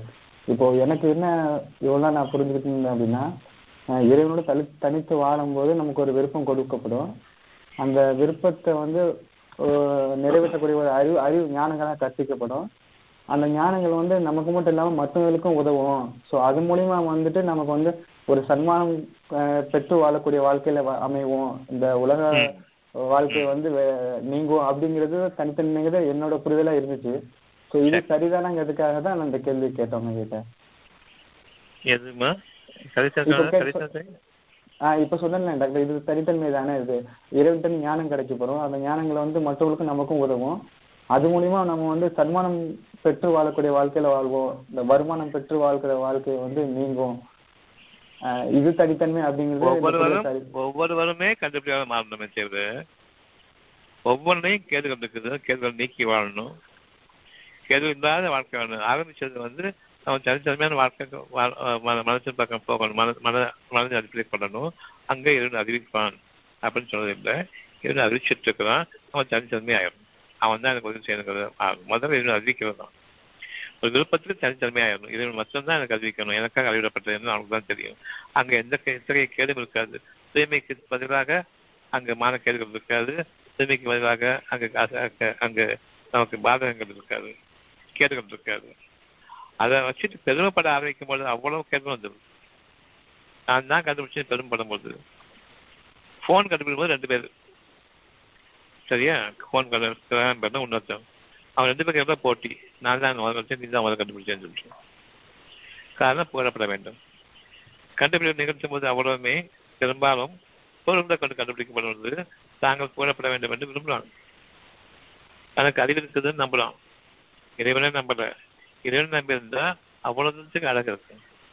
இறைவன் குளிர்ச்சியை கொண்டு வந்தான் தண்ணியில, இவன் தண்ணியில நெருப்பை கொண்டு வந்தான். கண்டிப்பா பொருளின் அடிப்படையில் வரும்பொழுது அது மனிதர்களுக்கு உதவாது, அவரோட கொண்டுதான் உதவணும். பொறுமையை கொண்டும் சத்தியத்தை கொண்டும் ஒரு உதவணும் செய்வத. சத்தியம் வந்து அருளாக இருக்குது, மறைவாக இருக்குது. வெளிப்படையாக ஆக்கப்பட்டாதான் அது பொருள். அப்படின்னு சொன்னா ஒண்ணுமே இல்லாமதான் நான் பார்ப்பேன், அது ஒரு சூனியம். நம்ம கண்டுபிடிச்சது நெருப்பு தானே, தண்ணி சரியா. அந்த சைத்தானுடைய பாதைகளை நம்ம ஆழ்ந்துட்டு இருக்கிறோம். பொருள்கள் எந்த விதமான நன்மை மக்கள் கிடையாது. நம்மளுக்கு எல்லாம் எங்க பார்த்தா இந்த வீடுகள் இல்லை, எதுவுமே கிடையாது. எங்க பார்த்தாலும் பாலைவனங்கள் சரியா. என்ன வேணும் உங்களுக்கு? நீரோட்டுகள், நீரோட்டங்கள், அழகான காத்து, சந்திரனுடைய ஒளி மட்டும் இல்லை, நட்சத்திரங்களுடைய ஒளியுமே இதுக்கு இந்த பூமிக்கு கொண்டு வரும், எழுச்சி கொண்டு வரும். அந்த அளவுக்கு மாசு அடைஞ்சதுனால நட்சத்திரங்களுடைய ஒளியும் வர்றது அங்கே தெரியுது. ஆனால் அந்த ஒளியை நம்ம பார்க்கறது கிடையாது. இங்கு என்ன குறை வச்சிருக்கேன் அவங்களுக்கு? ஏதோ ஒன்றையும் பார்க்கல இல்லையா. எனக்கு டார்ச் லைட் வேணும்னு சொல்றதுக்கு இப்போ கூட பனிமூட்டை இருந்துச்சுன்னு சொன்னா நட்சத்திரத்தை பார்க்க முடியாது, மங்களா தெரியும். எவ்வளவு தூசுக்களும் அசுத்தங்கள் அறிஞ்சிருந்தா அந்த அவ்வளவு பள்ளியில் தெரியக்கூடிய அந்த நட்சத்திரத்தினுடைய ஒளி இந்த பூமியை நம்ம பார்க்காம இருக்கிறோம். இது எப்படிப்பட்டதுன்னு சொன்னா, நம்ம வீட்டில் உட்காந்துருக்கிறோம். வீட்டில் உட்காந்துருக்கும் போது திடீர்னு லைட் ஆஃப் ஆயிடும், கும்மிருட்டாயிடும், என்னன்னு தெரியாது, என் கையை கூட பார்க்க முடியாது, அப்படி இருட்டாயிடுது இல்லையா. ஆனா கொஞ்சம் கொஞ்சமா அந்த வெளிச்சம் தெரியாது. ஒரு 2-3 நிமிஷத்துக்கு அப்புறமா கொஞ்சம் நிறுவனங்கள் மாதிரி அடையாளம் எல்லாமே தெரியாது. இன்னும் கொஞ்சம் பொழுது போனால் எல்லாமே ஓரளவுக்கு தெரிய ஆரம்பிக்கும். இதெல்லாம் நட்சத்திரத்தினுடைய ஒளிகள் ஞாபகம். அந்த ஒளிகள் எப்படி வீடுகளுக்குள்ள பரவுது, அந்த அளவுக்கு பரவாது. இப்படி இருக்கும் பொழுது இந்த பெருமூச்சு காத்தும் இந்த சனியன்களுடைய அவ்வளவு கெட்ட வார்த்தைகளும் வீணான போன வார்த்தைகளும் நெருப்புக்குரிய வார்த்தைகளும் புகை மண்டலங்களாக நீங்க பார்க்காட்டி கூட அந்த புகை மண்டலங்களாக தான் இந்த வானங்கள் பூமிக்கு இடையில் இருக்கக்கூடிய காற்று மண்டலங்கள் அமைஞ்சு போயிருக்கு. இந்த காற்று தெளிவாக ஆகி அந்த நட்சத்திரங்களுடைய ஒளி இந்த பூமிக்கு வந்தா எப்படி வந்து ஒன்றுண்டாங்க இருக்குது. இவ்வளவே ஒன்று சேர்த்தா எப்படிப்பட்ட ஒரு பெரும் தீப்பந்த மாதிரி இருக்கும். அந்த ஒளி சூரியன் ஒளியை விட அழகான பவர்ஃபுல், அதிகமான பவர்ஃபுல்லாக இருக்கும். இது எல்லாமே சூரியமாக தெரியும். ஆனா சத்தியம் பார்க்க முடியுது. அந்த ஒளியை பார்க்க முடியாது. எங்க நிழல், எங்க நிழல் இல்லை. அதனுடைய நிழல், அதனுடைய ஒளி பிம்பங்களாக ஏங்க தெரியல. அதனுடைய ஒளியினுடைய வேகம் பொருள் மீது படாம நிழல் எப்படி வரும்? அப்புறம் வெளிச்சமும் நிழலும் சேர்ந்தாலும் இருக்கிறது. அந்த குளிர்ச்சியான சந்திரனுடைய நட்சத்திரங்களுடைய ஒளி இல்லை. அந்த காலத்துல நட்சத்திரங்களுடைய ஒளியை கொண்டு வாழ்ந்தாங்க, நட்சத்திரங்களை கொண்டு வழி அறிஞ்சாங்க. இப்போ ஒரு அடையாளங்கள் கொண்டு வாழ்ந்துட்டு இருக்காங்க. அந்த ஒளி வளர்ச்சி கொண்டு அடையாளங்கள் கொண்டு வாழ்ந்துட்டு இருக்காங்க. நீங்க நெருப்பத்தில் என்ன கண்டுபிடிச்சிங்க சொல்லுங்க பார்ப்போம். நெருப்பனுடைய உதவியை கொண்டலாம், ஜின்களுடைய சக்தியை கொண்டு வராம அவன் கண்டுபிடிச்சு கொடுத்த அவன் அவங்களுக்கு காட்டின வழியில தான் நீங்க போயிட்டு இருக்கீங்க. மனுஷன் மண்ணில் படைக்கப்பட்டான். அந்த மண்ணுடைய ஆதாரம் அவ்வளவும் இருக்குது, அழகானது. மண் சட்டி முதலாக, மண் பழம் முதலாக, மண் வீடு முதலாக ஒவ்வொன்றையும் கண்டுபிடிச்சான். நீ கூட மண் இல்லாமல் வீடு கிடையாது, செங்கல் இல்லாமல் வீடு கிடையாது. ஆனா அதை சூடாக்கினவன் சைத்தான். அவன் நெருப்பு பிறக்கப்பட்டவன். அவன் நெருப்பு வச்சாலும் தெரியும், நெருப்புடைய அடையாளங்கள் அவனுக்கு தெரியும், மண்ணுடைய அடையாளங்கள் நமக்கு தெரியும். நம்ம குளிர்ச்சியினுடைய அடையாளங்கள் ஜின்களுக்கு நெருப்புடைய அடையாளங்கள். எவ்வளவு நன்மைகளை நாம் நமக்கு என்றாக்கிற பொழுது நெருப்பாக படைக்கப்பட்ட ஜின்கள் உங்களுடைய அவசரத்தின் காரணமாக அந்த அவசரத்தை உபயோகப்படுத்திக்கிட்டு அவங்களை வந்து சேர்ந்தான். மூச்சு இறைக்குது, வெப்ப மூச்சு காற்று நமக்கு பதுக்கிட்டே வருது. சுகமான மூச்சு காற்றுக்கு பதிலாக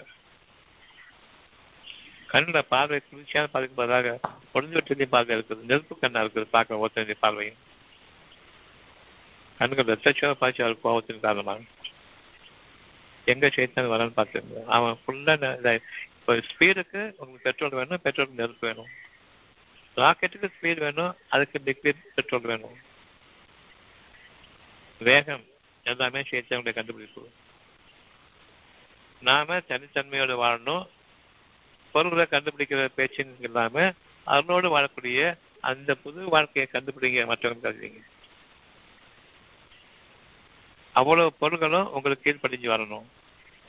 ஒவ்வொரு பொருளிலிருந்தும் அதுக்குரிய நன்மையை கொண்டு வாங்க. நிச்சயமாக இது எடுக்க முடியும். ஒவ்வொரு பொருளிலிருந்தும் தீமைகளை நீக்குங்க, நன்மைகளை கொண்டு வாங்க. அந்த கண்டுபிடிப்புகள் உங்களுடைய.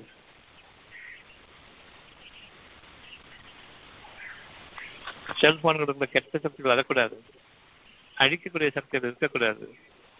இப்போ அதுக்கான வழியை காட்டுங்க. இந்த கண்டுபிடிப்புகள் முக்கியம். ஒரு பக்கம் ஆக்கப்பூர்வமான இந்த அணு ஆயுதங்கள் இருக்குது. அணு ஆயுதங்களை இங்கிருந்து அழிக்கக்கூடிய அந்த பவர், மைண்ட் பவர் கொண்டு வாங்க. இந்த அடியணும் அணு உடைகள் இருக்கக்கூடாதுன்னு தெரியாமையா மனசு படுறாமையா அதை அடிக்கிறதுக்கு தனித்தன்மையோடு எதிர்ப்பு திரும்பணும். விருப்பங்கள் கொடுக்கப்பட்டாச்சு, தனித்தன்மையான திரும்புங்க. கூட்டு வாழ்க்கையில மக்களோட மக்களை வாழ்ந்துக்கிட்டு ஒருபோதும் உங்களுடைய விருப்பங்கள் நிறைவேற்றிக் கொள்ள முடியாது. நாமும் அதுக்கு வழியாக வேண்டும். வழியாக்கி இன்னைக்கு இருக்கிறோம். புரியுதாமா? புரியுங்க டாக்டர். அதாவது உங்களுக்கு வந்து மருத்துவத்தை பத்தி அதோட கேடுகளை பத்தி அறிவிக்கப்பட்டு டாக்டர். ஸோ அந்த கேடுகள் வேண்டாம்னு விரும்புனீங்க, அதுக்காக கொடுக்கப்பட்டதான் அந்த ஒரு வேடிக்கை பாக்கியம். ஸோ அந்த மாதிரி டெலிஃபோனை கண்டுபிடிக்கிறது கூட எல்லாம் வந்து சேர்த்து தான் அறிவிச்சிருப்பான் இதில் கேடுகள் இருக்கே அப்படின்னு. ஆனால் அவங்க கேடுகளை விட்டுட்டு அவங்க பெருமை கொள்றதுனால அந்த கண்டுபிடிப்பு வந்து அந்த அது வந்து முழுமையடையாமல் விட்டுருச்சு அப்படிங்கிறத புரிஞ்சுக்கலாம் டாக்டர். ஏன்னா மனிதனுக்கு நன்மையும் இருக்குது, அதில் டெலிஃபோனில் நன்மையும் இருக்கு. ஆனால் கேடுகள் நீக்கக்கூடிய அந்த விருப்பத்தை அவங்க விட்டுட்டாங்க. அதை பெருமை கொண்டதுனால அது நீக்கப்பட்டுருச்சு. அது வந்து பொருளாதார இருக்கப்படுச்சு. அதெல்லாம் அதெல்லாம் மாறலாம். ஒரு தெளிவடையணும். நன்மையும் இருக்குன்னு சொல்லக்கூடாது. சிறிய அளவில் நன்மையும் பெரிய கேடுகளும் இருக்கின்றன. இதும் கூட நன்மைகள் இருக்கின்றன. அந்த கேடுகள் அபாயமானது, பயங்கரமானது. புரியுதா? அது ஒரு உதாரணப்பட்டிருக்குது. அதனால நன்மையும் இருக்குன்னு சொல்லக்கூடாது. அதுக்குரிய கேடுகள் அதிகம். கேடுகள் மட்டுமே பேசுங்க, நன்மைகள் பேச்சு கிடையாது. கேடுகள் நீக்கப்படணும். கேடு நீக்கப்படாத வரைக்கும் அந்த நன்மைகள், சிறிய நன்மை அவங்களுக்கு பெரும் பாதங்கள் இருக்கின்றன சொல்றாங்க. அதான் டாக்டர். இப்போ வந்துட்டு ஒருவேளை அவங்க விருப்பத்தை ஏற்றிருந்தாங்கன்னா இந்த மாதிரி ஒரு மறைவான வாழ்க்கைக்கு கொண்டு வந்திருப்பாங்க டாக்டர். அதான் என்னோட கேள்வி. அவங்க எப்படி கொண்டு வரணும்? அதுக்காக அதுதான் என்னோட கேள்வியா இருக்குன்னா, இப்போ நம்ம இருக்கிற உலகத்துல கேடுகளை நீக்க சொல்லி இறைவன் அந்த விருப்பத்தை கொடுக்கும்போது அதை நம்ம ஏற்றுக்கிட்டோம்னா கண்டிப்பா அந்த பொருள் இல்லாத வாழ்க்கைக்கு அவங்க வந்து உயர்த்துவோம் அப்படிங்கிறதான. அதுதான் தனித்தன்மையான வாழ்க்கையா இருக்க முடியும். உயர்த்திட்டான்னு சொல்றாங்க. உயர்த்திட்டா நம்ம உறுதியாக பொறுமையை கொண்டு, நம்பிக்கையை கொண்டு, நன்றி உணர்வை கொண்டு வாழும்போது அந்த உயர்த்தப்பட்ட வாழ்க்கைக்கு நாம வந்துட்டு இருக்கிறோம். எங்களுக்கு வாக்கு கொடுக்கப்பட்டாச்சு. ஆனா உயர்த்திட்டான்னு நம்பணும். உயர்த்துவான்னு சொல்ல வேண்டிய அவசியம் இல்லை. சரிங்க. ஏன்னா இப்ப இருக்கிற இந்த உலக வாழ்க்கை, கூலி வாழ்க்கையை தான் பார்த்துட்டு இருக்கோம். ஸோ அது கூடிய சீக்கிரம் நீங்கணுங்கிறது இந்த விருப்பமா இருக்கிறது. நீங்க நீங்க அதனால அப்பதான் பொறுமை கிடைக்கும். கூடிய சீக்கிரம் அவசரம் வந்து சேர்த்து வந்துடுவோம். சரிங்க டாக்டர். சரிங்க டாக்டர். கொடுத்துட்டதை போட்டு நினைவு கொடுக்க. அவன் வாக்குறுத்த மாற மாட்டான். நம்ம கொஞ்சம் கொஞ்சமா அவன் பாதை வந்துட்டு இருக்கிறான். அவனுக்கு படிப்படியா அவனை கொண்டு வந்துட்டு இருக்கான். ஒரே நாள் பார்த்து விட்டுருங்க, வாங்கிட்டா வரமாட்டேங்க. நீ கொடுத்துட்டேன், அதான் அவங்களுடைய ரிசல்ட். நீங்க அதை நோக்கி வந்துட்டு இருக்கீங்க. என் பக்கம் தெரிஞ்சுங்க, தனித்தனிமையான தெரிஞ்சுங்க. ஒவ்வொருத்தரும் என்கிட்ட பாதுகாப்பு கேளுங்க, என்கிட்ட கேளுங்க. நான் சொல்றேன், மற்ற மக்கள்கிட்ட நான் எப்படி வேண்டும் வந்துட்டு கேட்காதீங்க. இப்ப நான் ஒரு சிவரை தான் அவங்கள்ட்ட இரண்டு பக்கம் திருப்பிட்டு இருக்கேன். சிவரை நான் என்னுடைய உடனே பேசிட்டு இருக்கிறேன். அங்க ஒவ்வொருத்தரும் அவங்களுடைய உடன் பக்கத்தில் இருக்கும். அதனால நீங்க கேள்வி கேட்குறீங்க. உங்களுடைய கேள்வி மற்ற பேருக்கு பல விதங்கள்ல, பல படித்தரங்கள்ல அவங்க அறிவாங்க. அதனால இறைவனுடைய வாக்கெல்லாம் ஆக அந்த வாசல் ஆகிருச்சு. ஆக்குவாங்கிற பேச்சு கிடையாது, நம்ம தெரிஞ்சுவோங்கிற பேச்சு. சரியா? சரிங்க டாக்டர். வேற என்ன கேள்வி இருக்குது சாப்பிட்டு?